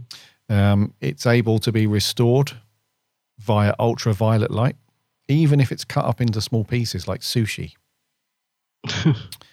and um, upon possessing a human, the human can sense or detect the Dalek's hatred for life.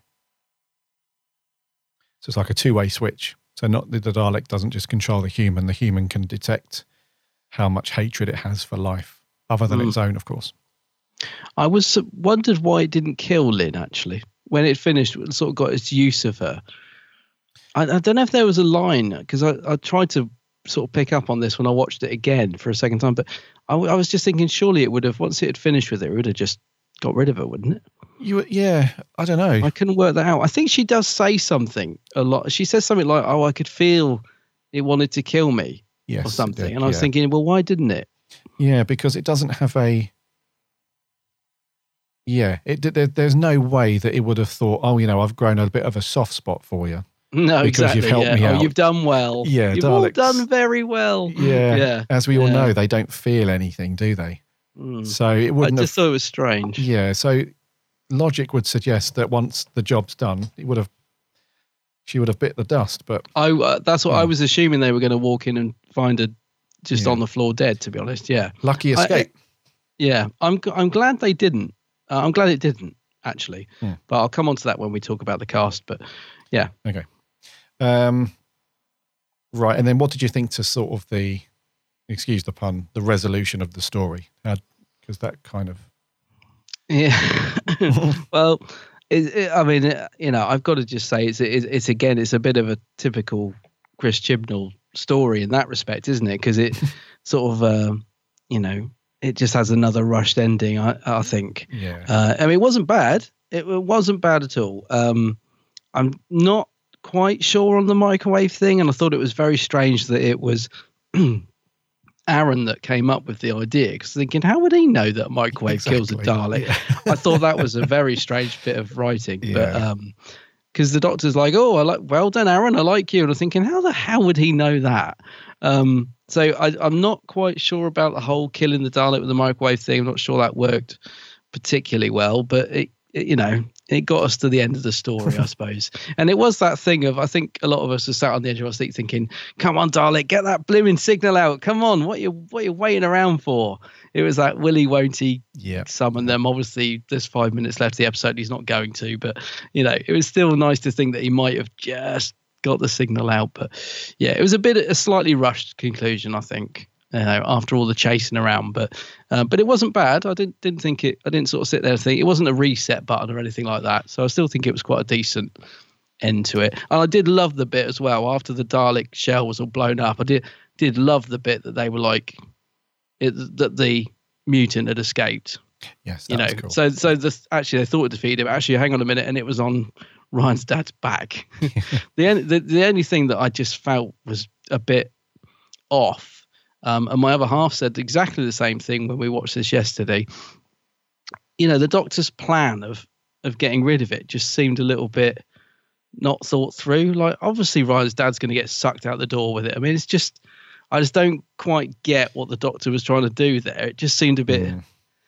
It was as if she thought, "Oh well, he'll have to go with it." I don't know. It just it seemed a little off to me that because obviously the thing's going to drag him out with it uh, and the the force of it. I, I didn't quite get that. I love So, that. Yeah. yeah. No, do you know what, mate? I thought exactly the same thing when I first watched Yeah, it. that didn't seem quite Yeah, d- right. yeah, because the doctor wouldn't. It doesn't feel like that's something the doctor would do, like sacrifice a human life, even if it would it would mean killing off the Dalek. It just doesn't seem like because it felt like in her head the doctor's thinking, well, you lot haven't had a good word to say about him the whole series, so yeah, you're not going to miss him, are you? You've slagged him off all the series, so exactly. goodbye to Aaron. But I know what you mean. It just felt a little bit like the doctor knew 100% that he was going to get sucked out with the Dalek, but she I- I made just- no attempt to. um all, all it needed was one line of her just sort of going up to him and saying, you know, like quietly or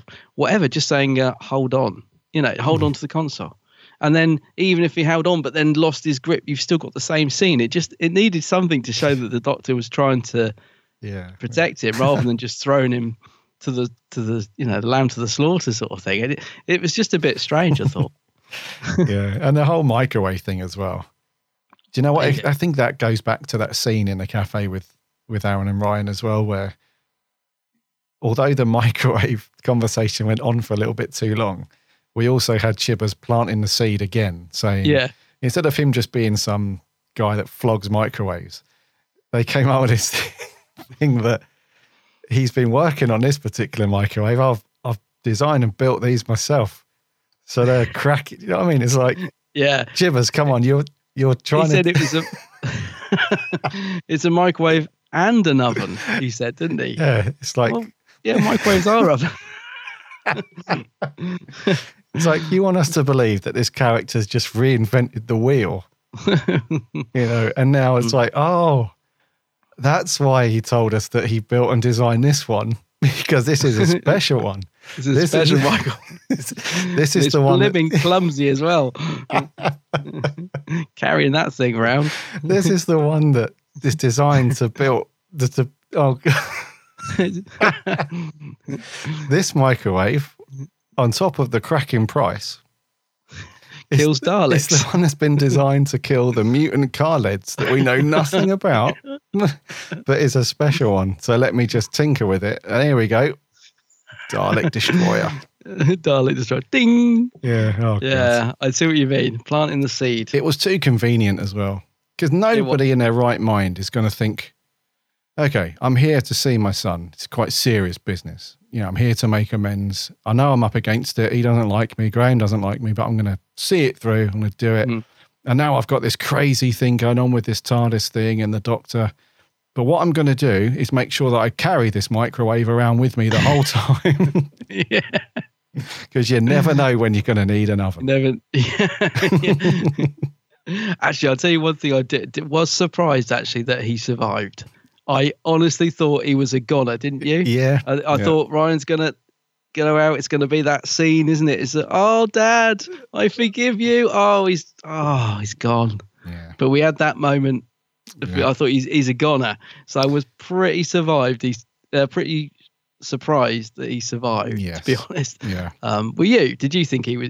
I was like, he's gone. Yeah, I He's thought. gone. Yeah, I thought they were going to play the heartstrings moment that Yeah. Ryan and his dad have finally connected. As soon as he said, "I forgive you," I thought, "Oh no, he's gone." I love you, Dad. I love you, Dad. I forgive you. And then Bosh, he's off. But no, he chibbers. I, just, wa- I was shocked. Not today. Everybody lives. lives. now that that microwave doctor, that's uh, that'll be seventy nine ninety nine, please.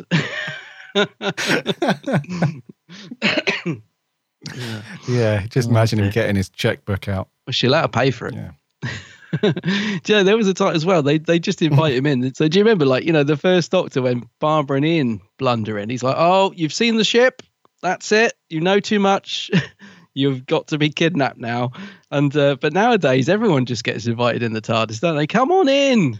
Bring your microwave. Bring let's, your have a, let's have some food and a cup of tea. Yeah, bring You know, all your personal possessions. It's all good. Everyone, everyone just gets invited in the TARDIS now, don't they? But it just makes me laugh because I just think back to Hartnell. He'd be doing his nut, wouldn't he? You let them in the ship, right? Lock that door. He's electrocuting people on the console when they blundered in before, weren't they? Crazy. Yeah. Yeah, times have changed. Indeed. They certainly have. Yeah. So, I mean, they, these are just sort of little hiccups, really, with Chibnall's writing that we've come to expect, unfortunately. Um, well, I think it's it's been out there for a while. I can't can't blame him. It's not a, it's not a biggie. I just No. just something I, I noticed. I was thinking, oh, if, you, if that had been Hartnell with that that console, you'd have been electrocuted yeah, down. yeah. You'd have been out there. In fact, he'd have kicked you out that door. Yeah. So the seventh Doctor. Get out. He'd have put a, a, a, a skull across you. What was it? Hart- He'd have cracked a skull over your head. Yeah.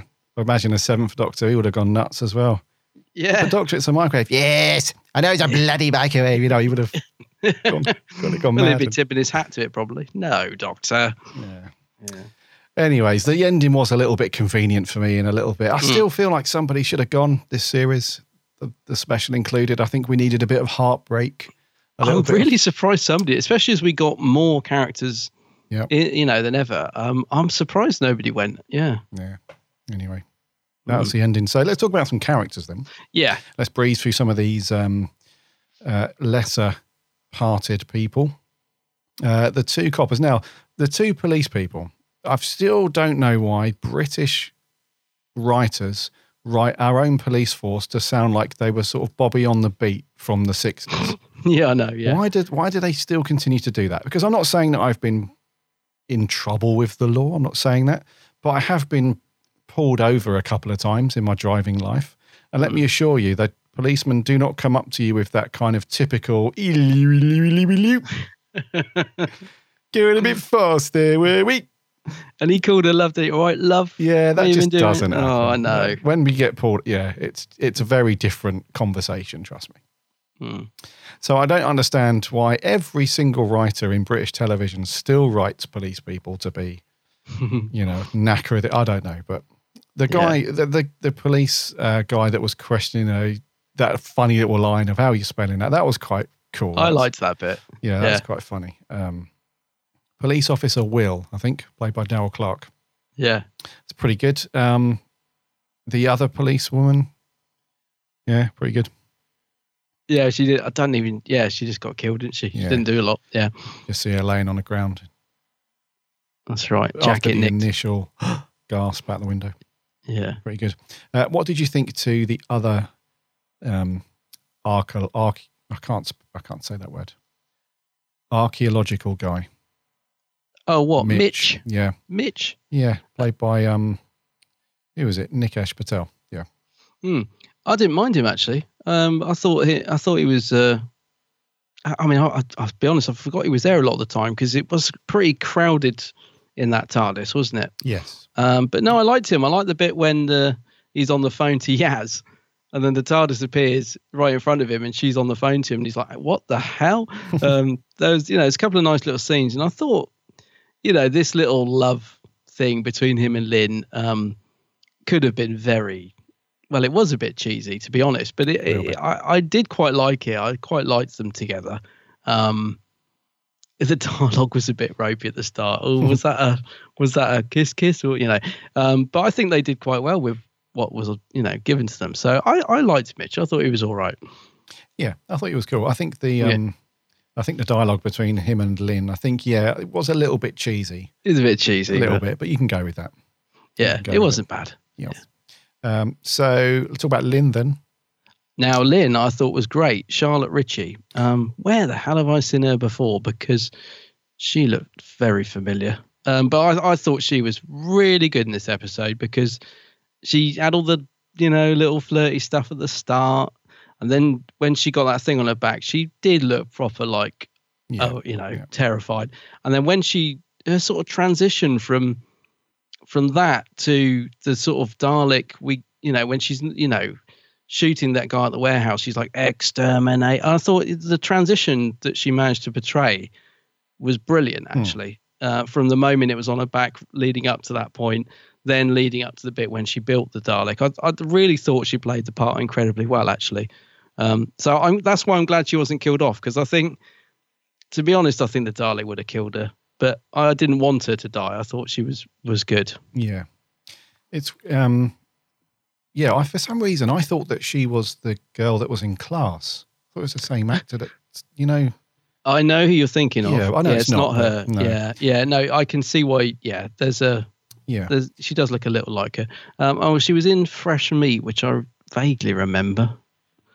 Very Harry interesting though is that the the last acting thing she did before this was something called the Time Travelers Support Group. Mm, never heard of it. And she, it was just a short film. It was like forty Ah. minutes. Um, and she played a character called Lena. Oh. So only one letter away from her. Yeah, she was working up to this part. Yeah. But no, I thought she was very good. Um, I really thought she acted. Uh, acting was good, and Mhm. she just played the that part very well. I thought. Yeah, yeah. Uh, what about Aaron then? The Uh, dad. The dad, yeah. Um, I'm going to really screw up the I pronunciation. know. I Um, thought I'd let I'd leave it to you to pronounce it. Daniel. Um, Adeg Adeg. Bayega. Ah, Adeg Bayega. Bayega, I think so, yeah. So um, I thought he did pretty well, to be honest. I liked him. I thought he was good. Yeah, he, he underplayed it a bit, Hmm. um, but I think rightly so. Um, yeah, yeah. No, I, I thought he was a, a good good casting for for the dad. Um, yeah, yeah. I didn't didn't have a, any any problems with him at all. I thought he was pretty good. Yeah. I think, and he was also really good when he was, um, when he was the Dalek host towards the end. He played that creepy as well. Yeah, and as I said earlier, I did like the scenes between him and uh, Graham Yeah, as well. cool, That sort of awkwardness between the two. I mean, it's quite funny when Graham first shuts the door in his face. Like, not today. I thought that was a good moment. Um, Yeah. So yeah, no, I, I thought he was good casting. I thought he did a did good job. Yeah, it's quite good. believable. I, I thought I could see him as as you know uh, Ryan's dad. I thought you know yeah I can see that. You know. Yeah, that's what I thought actually. The one thing in my notes, he, he came across as very believable. Yeah. I didn't I didn't feel much chemistry between him and Ryan though. I will say that, I th- but I think that's more down to Tosin. Mhm. Um, I don't know. I think there could have been a bit more of a bond between them. But then again, I suppose they're supposed to be a bit estranged, aren't they? They haven't seen each other, and Exactly, yeah. so maybe it's down to that. But yeah, but no, I thought he was good. Right, what about Yaz? Yaz, poor old Yaz. Um, she did get a few nice moments in this. I, I just, can't, I just honestly can't remember any, but I know she did. I mean, she was. Yeah. Yeah, I just feel she's a little underserved. Bless her. Um, I Kind ju- of got yeah. sidelined a little bit in this one. Yeah, didn't she always does, though, doesn't she? Um, there was a, a couple of good moments between her and the doctor, and I, as I said, the bit on the phone, and you know, I don't know, but yeah, just a little underserved, but nothing wrong with her performance. I, I do quite like Yaz. I just want her to get something to do, you know. Yeah. Yeah, she's had a couple of good bits throughout the series, hasn't she? She's had a, some really cool I, moments. I feel but- like we need her. I feel like we need her and the Doctor to sort of break off a bit on their own or something. Mm. I don't. know, She just needs to get given her moment to shine. And yeah, again, once again, she didn't really get much to do in this episode, but she was fine. No, nothing wrong with her performance. yeah, she was. Yeah, yeah, yeah. And uh, Ryan, then, so you said Tosin, you went. Well, I thought he was okay. Uh, I mean, I thought he was good, but it's just I don't know. I expected that the scene in the caff. I think we should have had a bit more emotion Right, coming. I, I I know what he was doing. He's doing the sort of oh, you know, well, go on, you know, explain yourself. I know know what he was sort of going for, but I think there should have been a bit more emotion from him. But um, but again, he he was perfectly good. Um, yeah, I can't really say much more on that. He, he just was, he was just fine. He didn't sort of stand out or get any particularly great moments that I can think of, but but he was all right. Yeah, I mean, I think it, it's true to um to what Tosin and Mandip. I think throughout the entire series, one thing that is good about those guys is they've been very consistent throughout Mm. the series. You, there isn't any point where I thought, "Wow, this is a massive drop off in performance from last week," or or vice versa. I did think that they were fairly. You knew what you were getting with those two. Mm. And yeah, I thought, yeah, Ryan was, thought he was decent as usual. It was just, yeah, the writing was a bit, I just can't think of any sort of moments. You know, I'm really struggling. When I think of Ryan and Yaz in this episode, I'm just trying to think. well, that was a bit with No- Ryan and his dad at the end. That was quite emotional where he kind of forgives his dad and tells him he loves him. That was a, a very short lived little nice moment. But Yeah, because did they invite him along to stay in the TARDIS or something? He's Yeah. like, no, no, no. So it's possible we might see him again, and maybe their relationship will build and stuff. I don't know, Mhm. but um, yeah. maybe. Hmm. Uh, Bradley Walsh then? Graham? Yeah, great as always. Um, I was worried that he was getting sort of sidelined at one point. You know, when they left him behind, Yeah. I thought, oh no, they they've realised that they've got too many people and they're going to leave poor old Graham behind. So I was a bit worried at one point, but uh, no, I, th- I think he was great and um, he he wasn't sidelined. Thankfully, it just. You know that moment when he said, "Oh, you've left me behind," and all that. So it was really funny Great, and um, great scenes with him. Lovely scenes with him talking to Aaron, Mhm. you know, and and and their relationship and and all that stuff. Um, yeah, he's just he's great. I love Bradley. Yeah, he's been so good. I think you know everybody said the sim- similar things about Bradley Yeah. Walsh. He's been so good throughout this series, and this one was no exception. He just, I don't know, he just seems to have really. I think out of all of them, I think he's the one that's had the best con- grasp the concept and handle on what his character on who his character is. Yes, You I know? get you. Yeah, he's just yeah. really. He's not. He's never been chewing the furniture. He's never underplayed it. He's always just been spot on with every scene. I don't know. He's just been a a really Yeah, there- cool character. There's been no moment when I've thought, oh dear, you know, that was a bit silly. No, he's in absolutely consistent. Yeah. Yeah. he's great, and his interactions with the others, especially the uh, the Doctor. Sometimes it's just gold, really. Yeah, absolutely. So uh, the Doctor herself, then. The Doctor herself, um, I, I, I did like Jodie in this actually. Um, I did like her. Yeah, yeah. I thought she gave a, a, a good performance. Um, yeah, there was a, there was one or two little moments where i again uh, the exposition thing came into play towards the end, and she does these things with her hands, doesn't she, when she's explaining, and it just sounds like she's reading a script, and I'm like, oh, but that that again is absolutely down to the writing and not not her performance really. But no, I thought she was good in this. I I did warm to her quite a lot, and she was standing up to the Dalek and and being quite you know in its face, which is something we needed to see more of of the Doctor saying you know. Well, she s- says it a couple of times in this episode, doesn't she? That uh, the Earth is protected by me. Mhm. I am the Doctor, and I thought, yes, come on, that's right. You know, we needed more of this earlier on in the series. So I don't have any complaints really about Jodie's performance in in this episode, and uh, I'm pleased to say that because I think at the end of series 11 on our review of, of Colossus, whatever it was called, I was really disheartened. And I think I said to you, didn't I? You know, if this New Year's Day special doesn't at least isn't at least enjoyable for me, then I'm gonna be, you know, ugh. and so I got to the end of this episode. And I was just, you know, perfectly happy with it. I thought, yeah, I enjoyed that. Um, I'm kind of on board with the TARDIS team again. Thank goodness, because there were lovely moments like when she turns to the. I hate all this stuff where she keeps going on about fam and friends. fam friend. Yeah, they've done that joke to death. You know that that needs to stop. But but the bit I did love was when she turned to the gang and said, um, "What was it? Something about." I don't know. They agreed with something. We're going to do this. They were like, "Yeah, yeah, yeah, go for it." She said, "Now, am I fast enough to do it?" And they're like, mm. "She's like, oh, well, that needs work." And I liked that, like like the interaction between her and the TARDIS team and and stuff like that. So yeah, I liked her in this. I really did. And the No. scarf was great. No, I do. Yeah, the scarf was great. did, do you like Jodie in this one? I did, mate. Yeah, I thought she was absolutely in the right direction with this one. And Definitely. like I said yeah. earlier, it was just a shame that we didn't see more of this stuff earlier on because I think if we did, then some of those episodes would have been a bit better. The They ones that we yeah. scored low, you know. Um, so I think she's definitely on her way after this one. I think if we, if we didn't have this special, just say for argument's sake, the BBC were like, "No, we're not doing Doctor Who over Christmas and New Year anymore," and we left Series Eleven where it was, then like you, I would have been like, "Oh, I'm not even, you know, I'm not fussed at all. I'm certainly not fussed about waiting a whole year at least Yeah. for Doctor Who. But now this one's been and gone, I think, well, yeah, I'm actually keen to see what they're going to do with the story and the characters from here on in. I'm actually quite interested. And I think if they can build, if she can build on what she did in this one, it'll Mm. be a, there. I think a lot more people will be into her character. And I think the exposition thing that she does, I think they do need to nef- definitely knock that on the head. They need to tone it down. Yeah, Definitely. because it, yeah. some doctors did do that, and it was kind of cool when they did it. But they, there was a reason for them doing that.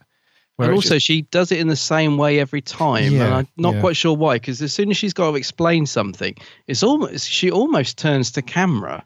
It's almost as if she's talking. She sort of does this thing with her hands, doesn't she? She's like, "So that's going to go in the water," and she does. She sort of does the same thing every time, rather than Hmm. saying the lines as if she's talking to, you know, whoever she's in the room with. It just feels a little unnatural the way she does it and the way it's written as well. Exactly, So yeah, they if yeah. they can just tone that down a bit, yeah, um, but definitely going in the right direction. And like you, I'm much more on board with the, you know, this TARDIS team again um, than I was by the end of Colossus. I mean, I'd had it by the end of that. I was like, oh god, she was quite irritating in that, from what I remember. But yeah, more more of this Doctor would be good. And you know, let- some doctors do take a while to find their feet. Um, and she's taken her time, I think. But yeah, if we can get more of this, I think uh, it'd be great. You she's know, doing I just- McCoy. just- yeah, yeah, I just hope we don't lose momentum though, because I don't know when they're filming the next series. I don't, I don't know when. It's very soon. Is it? Yeah, Yeah, I I, just so. hope we don't Yeah. lose the momentum. You know, they seem to be on a roll at the end of this story, um, and that was a lovely last scene when she says, "Where do you want to go now?" or something. She says, "Everywhere," doesn't she, or something? yeah. And I thought that was quite a cool closing line, if you like. Yeah, well, it sort of opens up the whole right. Where do we go now? Sort of okay, where we Hmm. go next. So it's it does leave that anticipation. Yeah. Um. Yeah. Yeah, so I think overall. I think. Do you know what? I genuinely think this is like a carbon copy of what we had with McCoy. You know, because when McCoy first his first series, they try to play write him as like this very comedic, um, Mm. light-hearted sort of doctor, but it turns out that as we went through his series, he wanted to make it a bit more of a different vibe than what they initially came with. So I'm Mm. hoping that we see a, a slightly a, a shift away from the childlike comedic side of her that she's trying to do and Mm. move more into I don't want it to be a dark Doctor Who, but just have these little moments of thinking, oh, I, I Do you know would what I love mean? to see it. Yeah, yeah, absolutely. I was going to say I would love to see another side to Jodie's Doctor because at the minute we've we've mostly got the sort of comedic. Even when she's sort of standing up to the Dalek, she's still coming out with these sort of one-liners. You know, in the script, she's like, "All right, mate." She calls the Dalek mate mm-hmm. at one point. So I think that sort of that's all good, but I think we do need to see another side to her Doctor, a slightly dark side. Would be great if we get to see a bit more of that in the next series. yeah. Um, Just like McCoy did, you know? Like we Yeah, saw those exactly, yeah. moments where he's sort of manipulative. in a in a conflict of you Yeah. know all the stuff that he's going through and yeah, So I, I think they I think we will see a shift in her character a little bit. I'd be very surprised if throughout series twelve we see exactly the same things that we've seen in this one. yeah i mean I, I think less of the sort of gurning face pulling and the sort of and I, again I, I do put a lot of this down to the, the the way she's being written you know the lines like um oh i love I don't know. I love bubble lapping. I invented Wellingtons, all this sort of stuff. Just tone all those silly lines down because Jodie's Doctor is much better when she's, you know, being a strong sort of leading the the story rather than childlike. Oh, I want to ride the conveyor belt. She says in Kerblam, and it's like, oh dear me, like you know, it just it just undermines the strength of the character for me when she comes out with childlike lines like that. So less of that and more of the Doctor, like we saw when she's confronting confronting the hologram, saying, you know. I'm coming for you and all this. It makes you feel like, yeah, there's the doctor. She's gonna sort it out. You know, don't mess with the doctor, sort of thing. Yeah. So yeah, like to see a bit more of that. I'll tell you one thing I've got to say. What I remember as well. Um, one particular line that had me grinning from ear to ear was when she says, um, when the doc- Dalek says something about I'm off in fifty something rels, and she's like, yeah. How long's the rel again? Because I love the, I love the rel clock in from the Dalek movies. And I just I loved that reference so much. Yeah. Uh, I really did. I was just beaming Mhm. when when the doctor said that. I really was. Those little nods are cool when they come along. I was brilliant. Because it wasn't in your face, was it? It wasn't a. No, because if you didn't know, it wouldn't matter. But for those of us that do know, it was a real nice. I just loved it. I loved Yeah. it when she said that. That's cool. Yeah.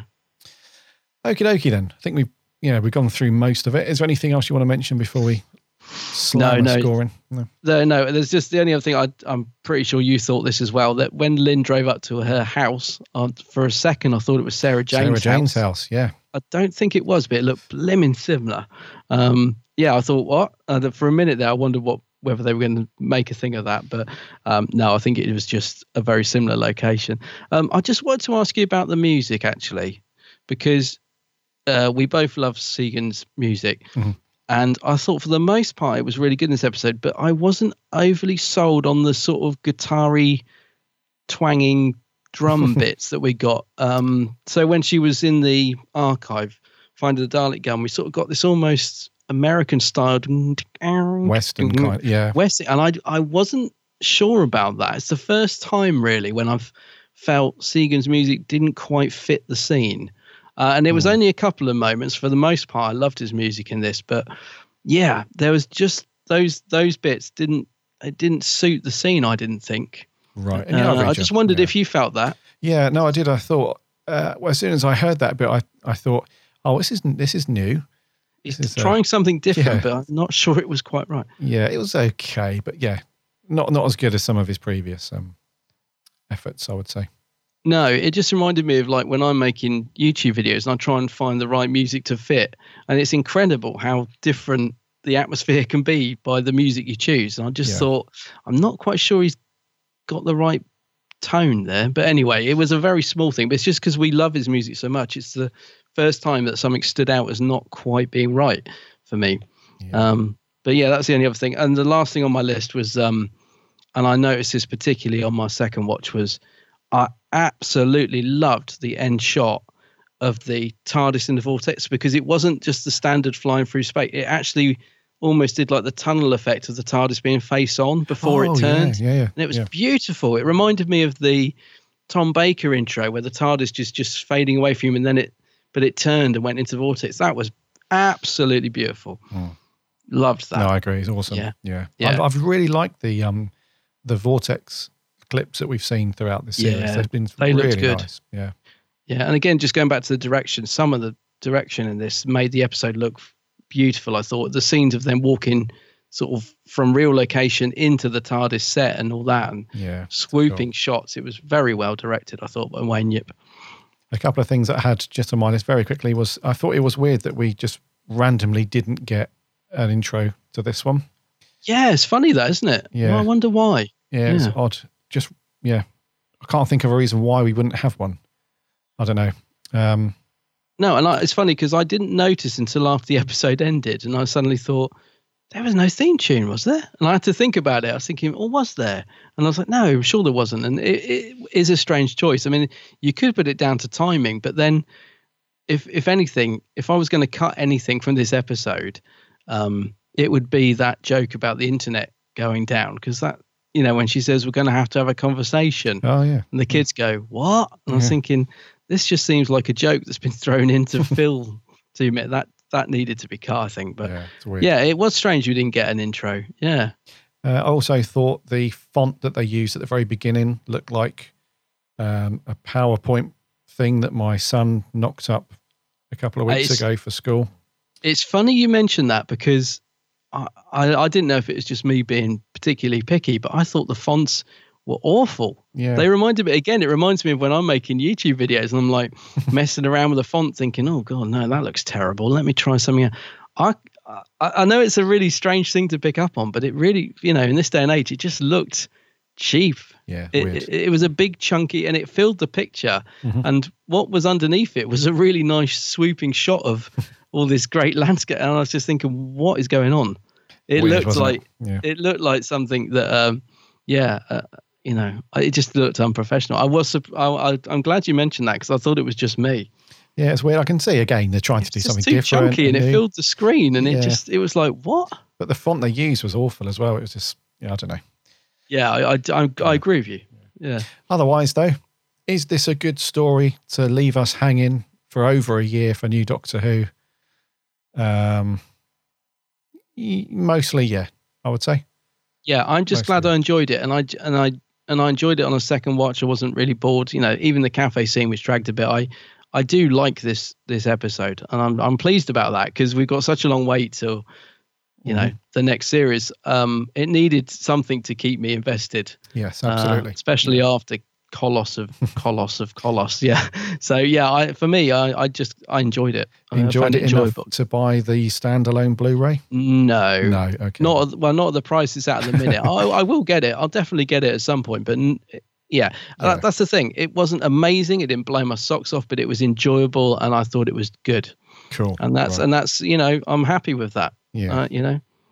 Scores them. Okay. Who's going to go first? You go first. I'll mate. go You first then. Uh, I'm going to give this a 7.5. Ooh, 7.5. Thought you'd be a bit higher than that. Okay, well, I, I am slightly higher. I'm an 8.5. Okay. I'm an 8.5. I, I must admit, I looked back to see what I'd scored the other episodes because I was thinking it's probably the episode I've enjoyed the most. It's up there for me with Rosa and um, Woman Who Fell to Earth, which I think I rated higher. But yeah, it's on that level. Okay. Cool. Yeah, I enjoy in, in in you know I thought it was enjoyable. Yeah. Yeah. Okie dokie. Uh, our lovely listeners have sent in some audio clips. Right, let's see what they think of it all then. Yeah, let's get to those. Um, so, Sammy Satine from Down Under. Sammy. Hey, Gary and Adam, Sammy Satine here. So, resolution, a Dalek. Yes! I have never been so happy to see a Dalek. Excellent work as per usual. Nick Briggs, great to have you back, sir. The Dalek min was huge! Also, it still freaks me out. Also, awesome that it is basically a Genesis Dalek because it was one of the first to leave Skaro. Oh, awesome! We could have done without the Ryan's dad plot. It does seem to get in the way of the story a bit. the companions needed more to do. I'm glad 13 was scared of the Dalek and that the Dalek was scared of her too. Why did the Doctor just call Unit? Why not Torchwood or something? I like this story. Do this but better in Series 12, please, Chibnall. I give it 9 Dalek Recon Scouts out of 10. See ya. Nine. A nine. That's good. Good score. Very cool. Thank you very much, Sammy. Okay. Yeah, why didn't you just call? Sorry, why didn't the doctor just call? So I don't know. Uh, Unit. They've been the Brexit, mate. Uh, They've no, gone. Torchwood. Torchwood. Yeah. Brexit as well. They've gone Oh, as well. they're another victim. Okay. Yeah. Brexit's killed everything. Yeah. Uh, this is Time Lord 0902. Hello, Gary and Adam. This is Time Lord 0902 with my review of Resolution. I like the beginning, although I found it hard to believe that a Dalek with a force field that can stop bullets and take to the air can be defeated by 9th century weapons. I enjoyed the transition into modern day and the discovery of the Dalek. I love the scenes with Lin and the Dalek and wish they focused on that. I honestly believe that the episode would have been so much better without the miscast cosplayer and her Scooby Doo gang. There were times where it felt like a soap opera, especially the, the horrible dialogue between Ryan and his father. I did not care for the whole single father criticism once again, the unit Brexit scene, the security guard boyfriend line, which I'm still trying to figure out, the miscast cosplayer and her scrunchy faces. Well, you get the idea. I had to laugh when Jodie said she was a doctor to the Dalek. No conviction, and I sure didn't believe it. Too bad the Dalek didn't exterminate her in the season. I do have one question for you guys.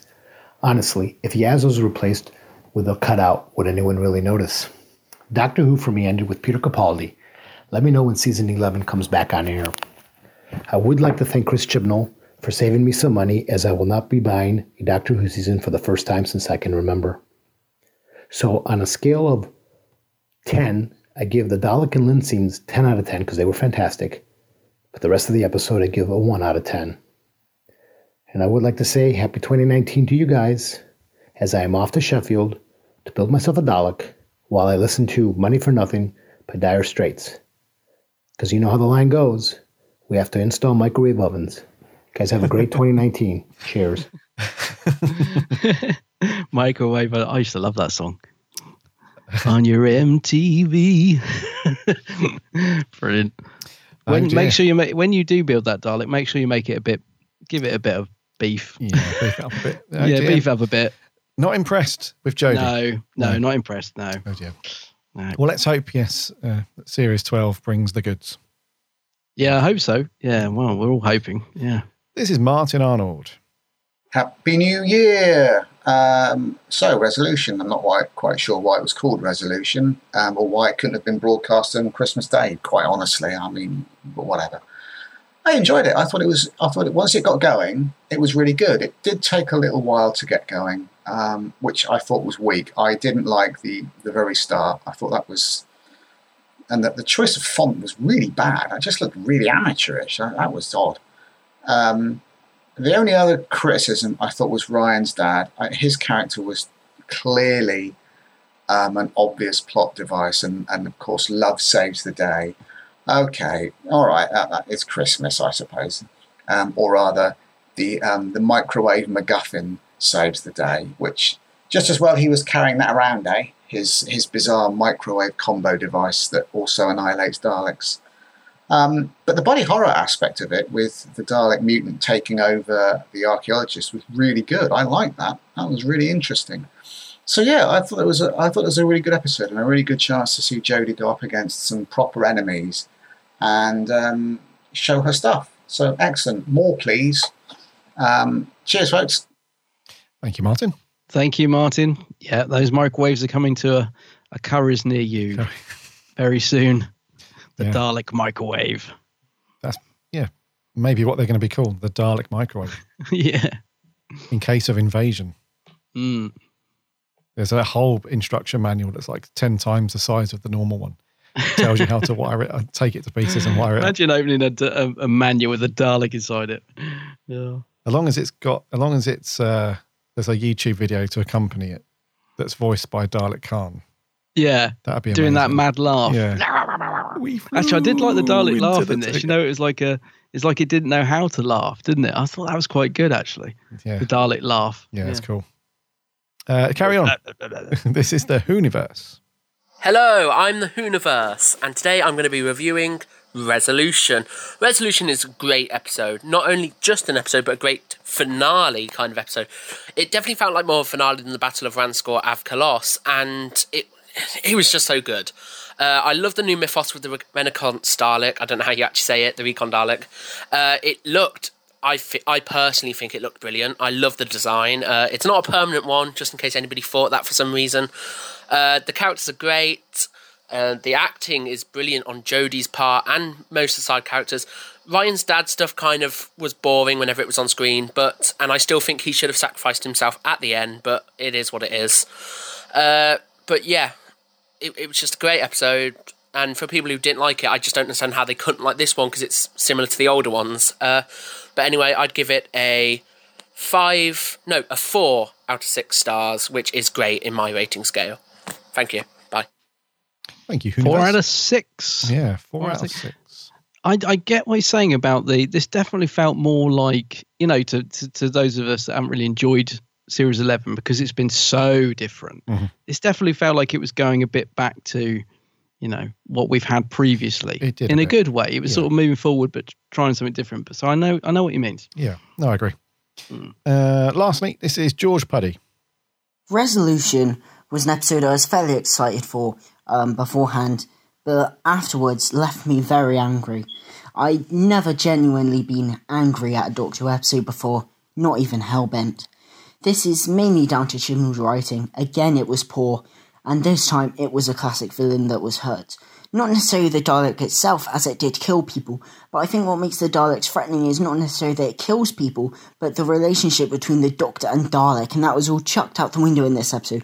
Think back to Dalek when Christopher Eccleston is genuinely scared of the Dalek banging on the door, let me out!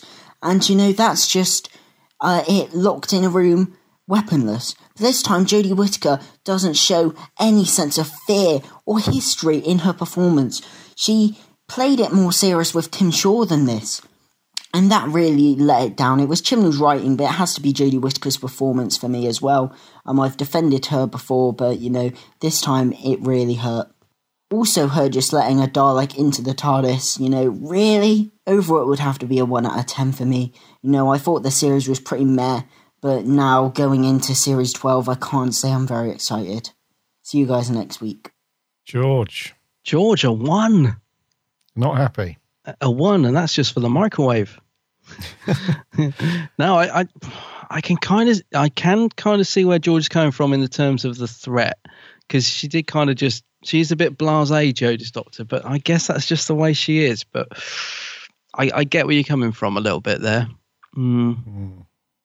When uh, comparing it to Chris, I'm thinking of that scene now. How powerful it is when Chris is absolutely terrified. Well, it's dangerous, mate, to start comparing. Well, no. do you know what I mean? Though that scene, though, crikey, when he even just lays eyes on it, he's Yeah. terrified. Let me Yeah. out! Let me out! Yeah. Compare it to. The, let's not go down that road. I mean, because yeah, I mean, she stopped his gunfire with a Sonic as well, didn't she? Which I didn't mention, but also felt a little bit like. Mm. Come anyway, on, we're we're done. No, yeah, Yeah, move on, we're move done. on. Uh, thank you very much, guys, for sending in your audio clips. Um, I'm going to breeze through a few of these um, that you uh, lovely people sent through over on Twitter and Facebook. Uh, Craig EM said, "Yet another basic, boring, by the book story, as Oh, if dear. using a checklist.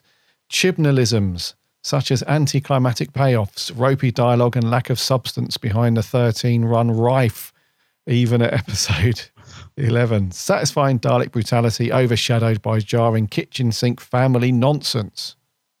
A five. A five. Uh, Suleiman Out of 20. says, thought it was brilliant. Never really enjoyed Series 11 this year. Thought it was, this was the icing. Oh, sorry. I've really enjoyed Series 11 this year. Oh. I thought this was the icing on the cake. The Dalek was threatening and I love Jodie. 10 out of 10. 10 out of 10. Yes. Okay. Xeno Chew. Uh, brilliant story. Uh, uh, that really makes the Daleks an actual threat again after so long of them being not very menacing at all. The first time since RTD that a Dalek genuinely made me think this is bad news. Gives it a 10 out of 10. Mm, okay. Uh, Dave Wilson, uh, like most of the season, should have been better. Promised so much and failed to deliver. Maybe I expected too much. Sad face. oh. Oh dear.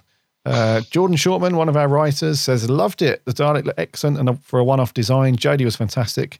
As were, were the rest of the cast, both main and guest. It was a fun run around with a Dalek doing what they do best, exterminating. Mhm. Roll on 2020. Yeah. Uh, Chloe Rebecca Anderson. Uh, despite thinking some of the dialogue between Ryan and his dad could have been shortened, it was an enjoyable watch. The Dalek design was a, a nice difference, uh, but was excited to see uh, the fleet that never arrived. Overall, a good watch. Mm. Uh, who else did we have on here? Uh, Doctor Who, Time and Space says an improvement on previous episodes, but the dialogue is still um, apparent for the most part. Uh, finally, a decent foe. Uh, there was a decent level of threat and excitement. The storylines uh, with Ryan's dad stood in the way of what was otherwise a decent story. Six out of ten. Uh, Jake Mrs. Benny and Alice says uh, he's done it. He's actually done it. Chibber's made the Daleks threatening again. Goes on to give it an eight. Uh, John Scott gives it a seven. Uh, Captain Blighty, I watched every episode hoping that Jodie would shine, get into the role and take command, and there'd be a really good story with a twist and a strong ending. Instead, it was a huge letdown, Oh. with Resolution being one of the worst, week after week of old scrunchy face. Yawn. oh dear. Oh dear. Uh, Spencer, Spencer Shively says, uh, best holiday special in years. Uh, best episode of Doctor Who Chibnall has ever written. Better than the majority of Series 11. Could, should have been the finale. Real Doctor intensity and stakes. Minimal use of the Sonic. Great character development for Ryan. Nine Scout Daleks out of 10. Mm, cool. Uh, Sarah Louise Baggett gives it an 8 out of 10. Uh, Blair Donnelly gives it an 8. Um, Rotide says, not able to get an audio review in. Uh, apologies, but however, resolution was exactly what I was looking for. It achieved a lot Series 11 failed to do. Jodie was amazing in this. Doctor really shined. The Dalek itself was bloody amazing. Glad to see they are a threat again. Yeah, did have threat, that's for sure. Yeah. Hmm. Uh, over on Facebook, rattle through a few of these. Kevin Mullins says, an utter masterpiece. Oh. Possibly the most manipulative and cunning a Dalek has been since 2005. It's been said that Doctor only becomes the Doctor when faced with the Daleks, and this is absolutely true here. Jodie was very, very good indeed, as of was uh, Bradley Walsh, Tosin Cole, and poor Mandip Gill, who was once more wasted Yeah. and looked thoroughly bored. I love this story and give it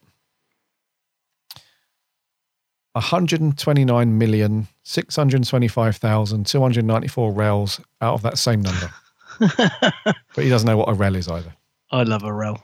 Thomas Richard, uh, a bit worried coming to this, but at the end of all, loved it. 8 out of 10. Dale Smith, I thought this should have been the finale to Series 11, 10 out of 10. Hmm. Lewis Palmer, final true episode of Series 11. Really great stuff from all involved. Uh, a brilliant bit of entertainment. Joseph Howarth, 9 out of 10. Um, Kiss Vince, Scoze Kiss Vince, 9 out of 10. Mars McKenzie, 8.5. Aaron Lamb, an 8. Jessica Leffelman, absolutely loved it. A Chibnall episode I enjoyed. Jodie was finally the Doctor. Uh, goes on to give it a 10. Lawrence Baxter, Chibnall's best episode. Jeff Waddle, Chibnall's best episode so far. And the best Dalek episode since, uh, well, Dalek. Uh, gave it a 10 out of 10. Yeah. Uh, Daniel Hickey um, was okay. Average from Chibs again. Dalek was dealt with way too easy and it became a real threat. Uh, gives it a 5 out of 10. And lastly, Lou Gallagher gave it a 7.5. Hmm. Mostly high then. Mostly Couple highs, of- I would say, Yeah. So, yeah. which is good. Definitely the best out of we've seen from Series 11. Yeah. I just hope this isn't the best Chib Chibnall's got in him, if you know what I mean. Yeah. Yeah, hope so- he isn't already spent. yeah. If he thinks this is the peak, this yeah. is the best, then uh, yeah, we'll see. We shall see. Next week, we're back to our normal schedule. Oh, yes. What we got next week, buddy? So Sarah Jane next week. We're back to Sarah Jane uh, with the story "The Day of the Clown," Sounds which I creepy. Believe, and I'm only going by memory. I believe Bradley Walsh is in that. I think so. Yeah. I've never seen I've never seen the story, but I just remember the next time trailer and me and you going, "Oh, getting it, it looked quite good." So yeah, looking forward to that. Never seen it before. So the Yeah. Day of the Clown. Yeah. And for any of our new listeners, if this is your first episode, uh, the way when there's no new Doctor Who on the TV, the way that we do our reviews each week is we alternate between uh, different shows, uh, essentially. So, middle of last year, we started doing Sarah Jane and Torchwood. So, what we do now is we mix it up. So, week one, if you like, or next week will be Sarah Jane. The week after that will be a classic Doctor Who story. The week after that will be a Torchwood story. And the week after that will be a modern Doctor Who story. So we alternate every four weeks between those four. So next week, The Day of the Clown, Sarah Jane. So get that watch because we'll be asking for your thoughts on that one. And I think we're going to do that, buddy, for 215. Okay.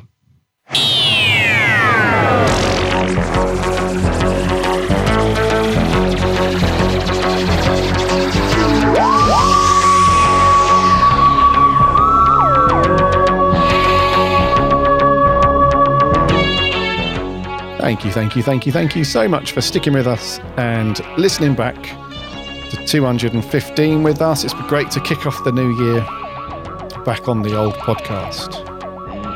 Back on the old podcast. On the old podcast. Yeah, reasonable scores. Pretty good scores for resolution. Not too bad at all. Hmm. I think the majority of people fairly into it, I would say. It does feel weird. We haven't got another series though. It's strange, isn't it? It I think does we haven't feel- got a series this year. It does feel odd. Yeah, we've got a whole, well, over a year, haven't we? I don't know when in 2020 it's going to come back. Just getting going, it feels like, and then yeah. Anyway, we Yeah, shall see. Anyways, in the meantime, head over to the website www.bigblueboxpodcast.co.uk. You can listen to all of the previous episodes on there, plus you can link off to all of the um, social networks that we're on Twitter, Facebook, Instagram. Give us a like and a follow on there because we chat plenty of Doctor Who during the week. Yes, we and do. And also subscribe to the show on whatever podcast network you like. The big one being iTunes. And if you're an iTunes listener, you could spare a minute for a review and a rating. That would be awesome because that really helps. Check out my co-host Adam's YouTube channel, The Geeks, Mm, Handbag. Geeks Handbag. Yes. Loads of really it. cool videos over there, unboxings, reviews, convention roundups, just the whole shebang. Yeah. And Loads of Adam- good stuff. Adam's also on the social networks as well, so give them a like and a follow there. The same name, The Geeks Handbag. Until next week for episode 216, my name's Gary. My name's Adam. And remember, Allons-y!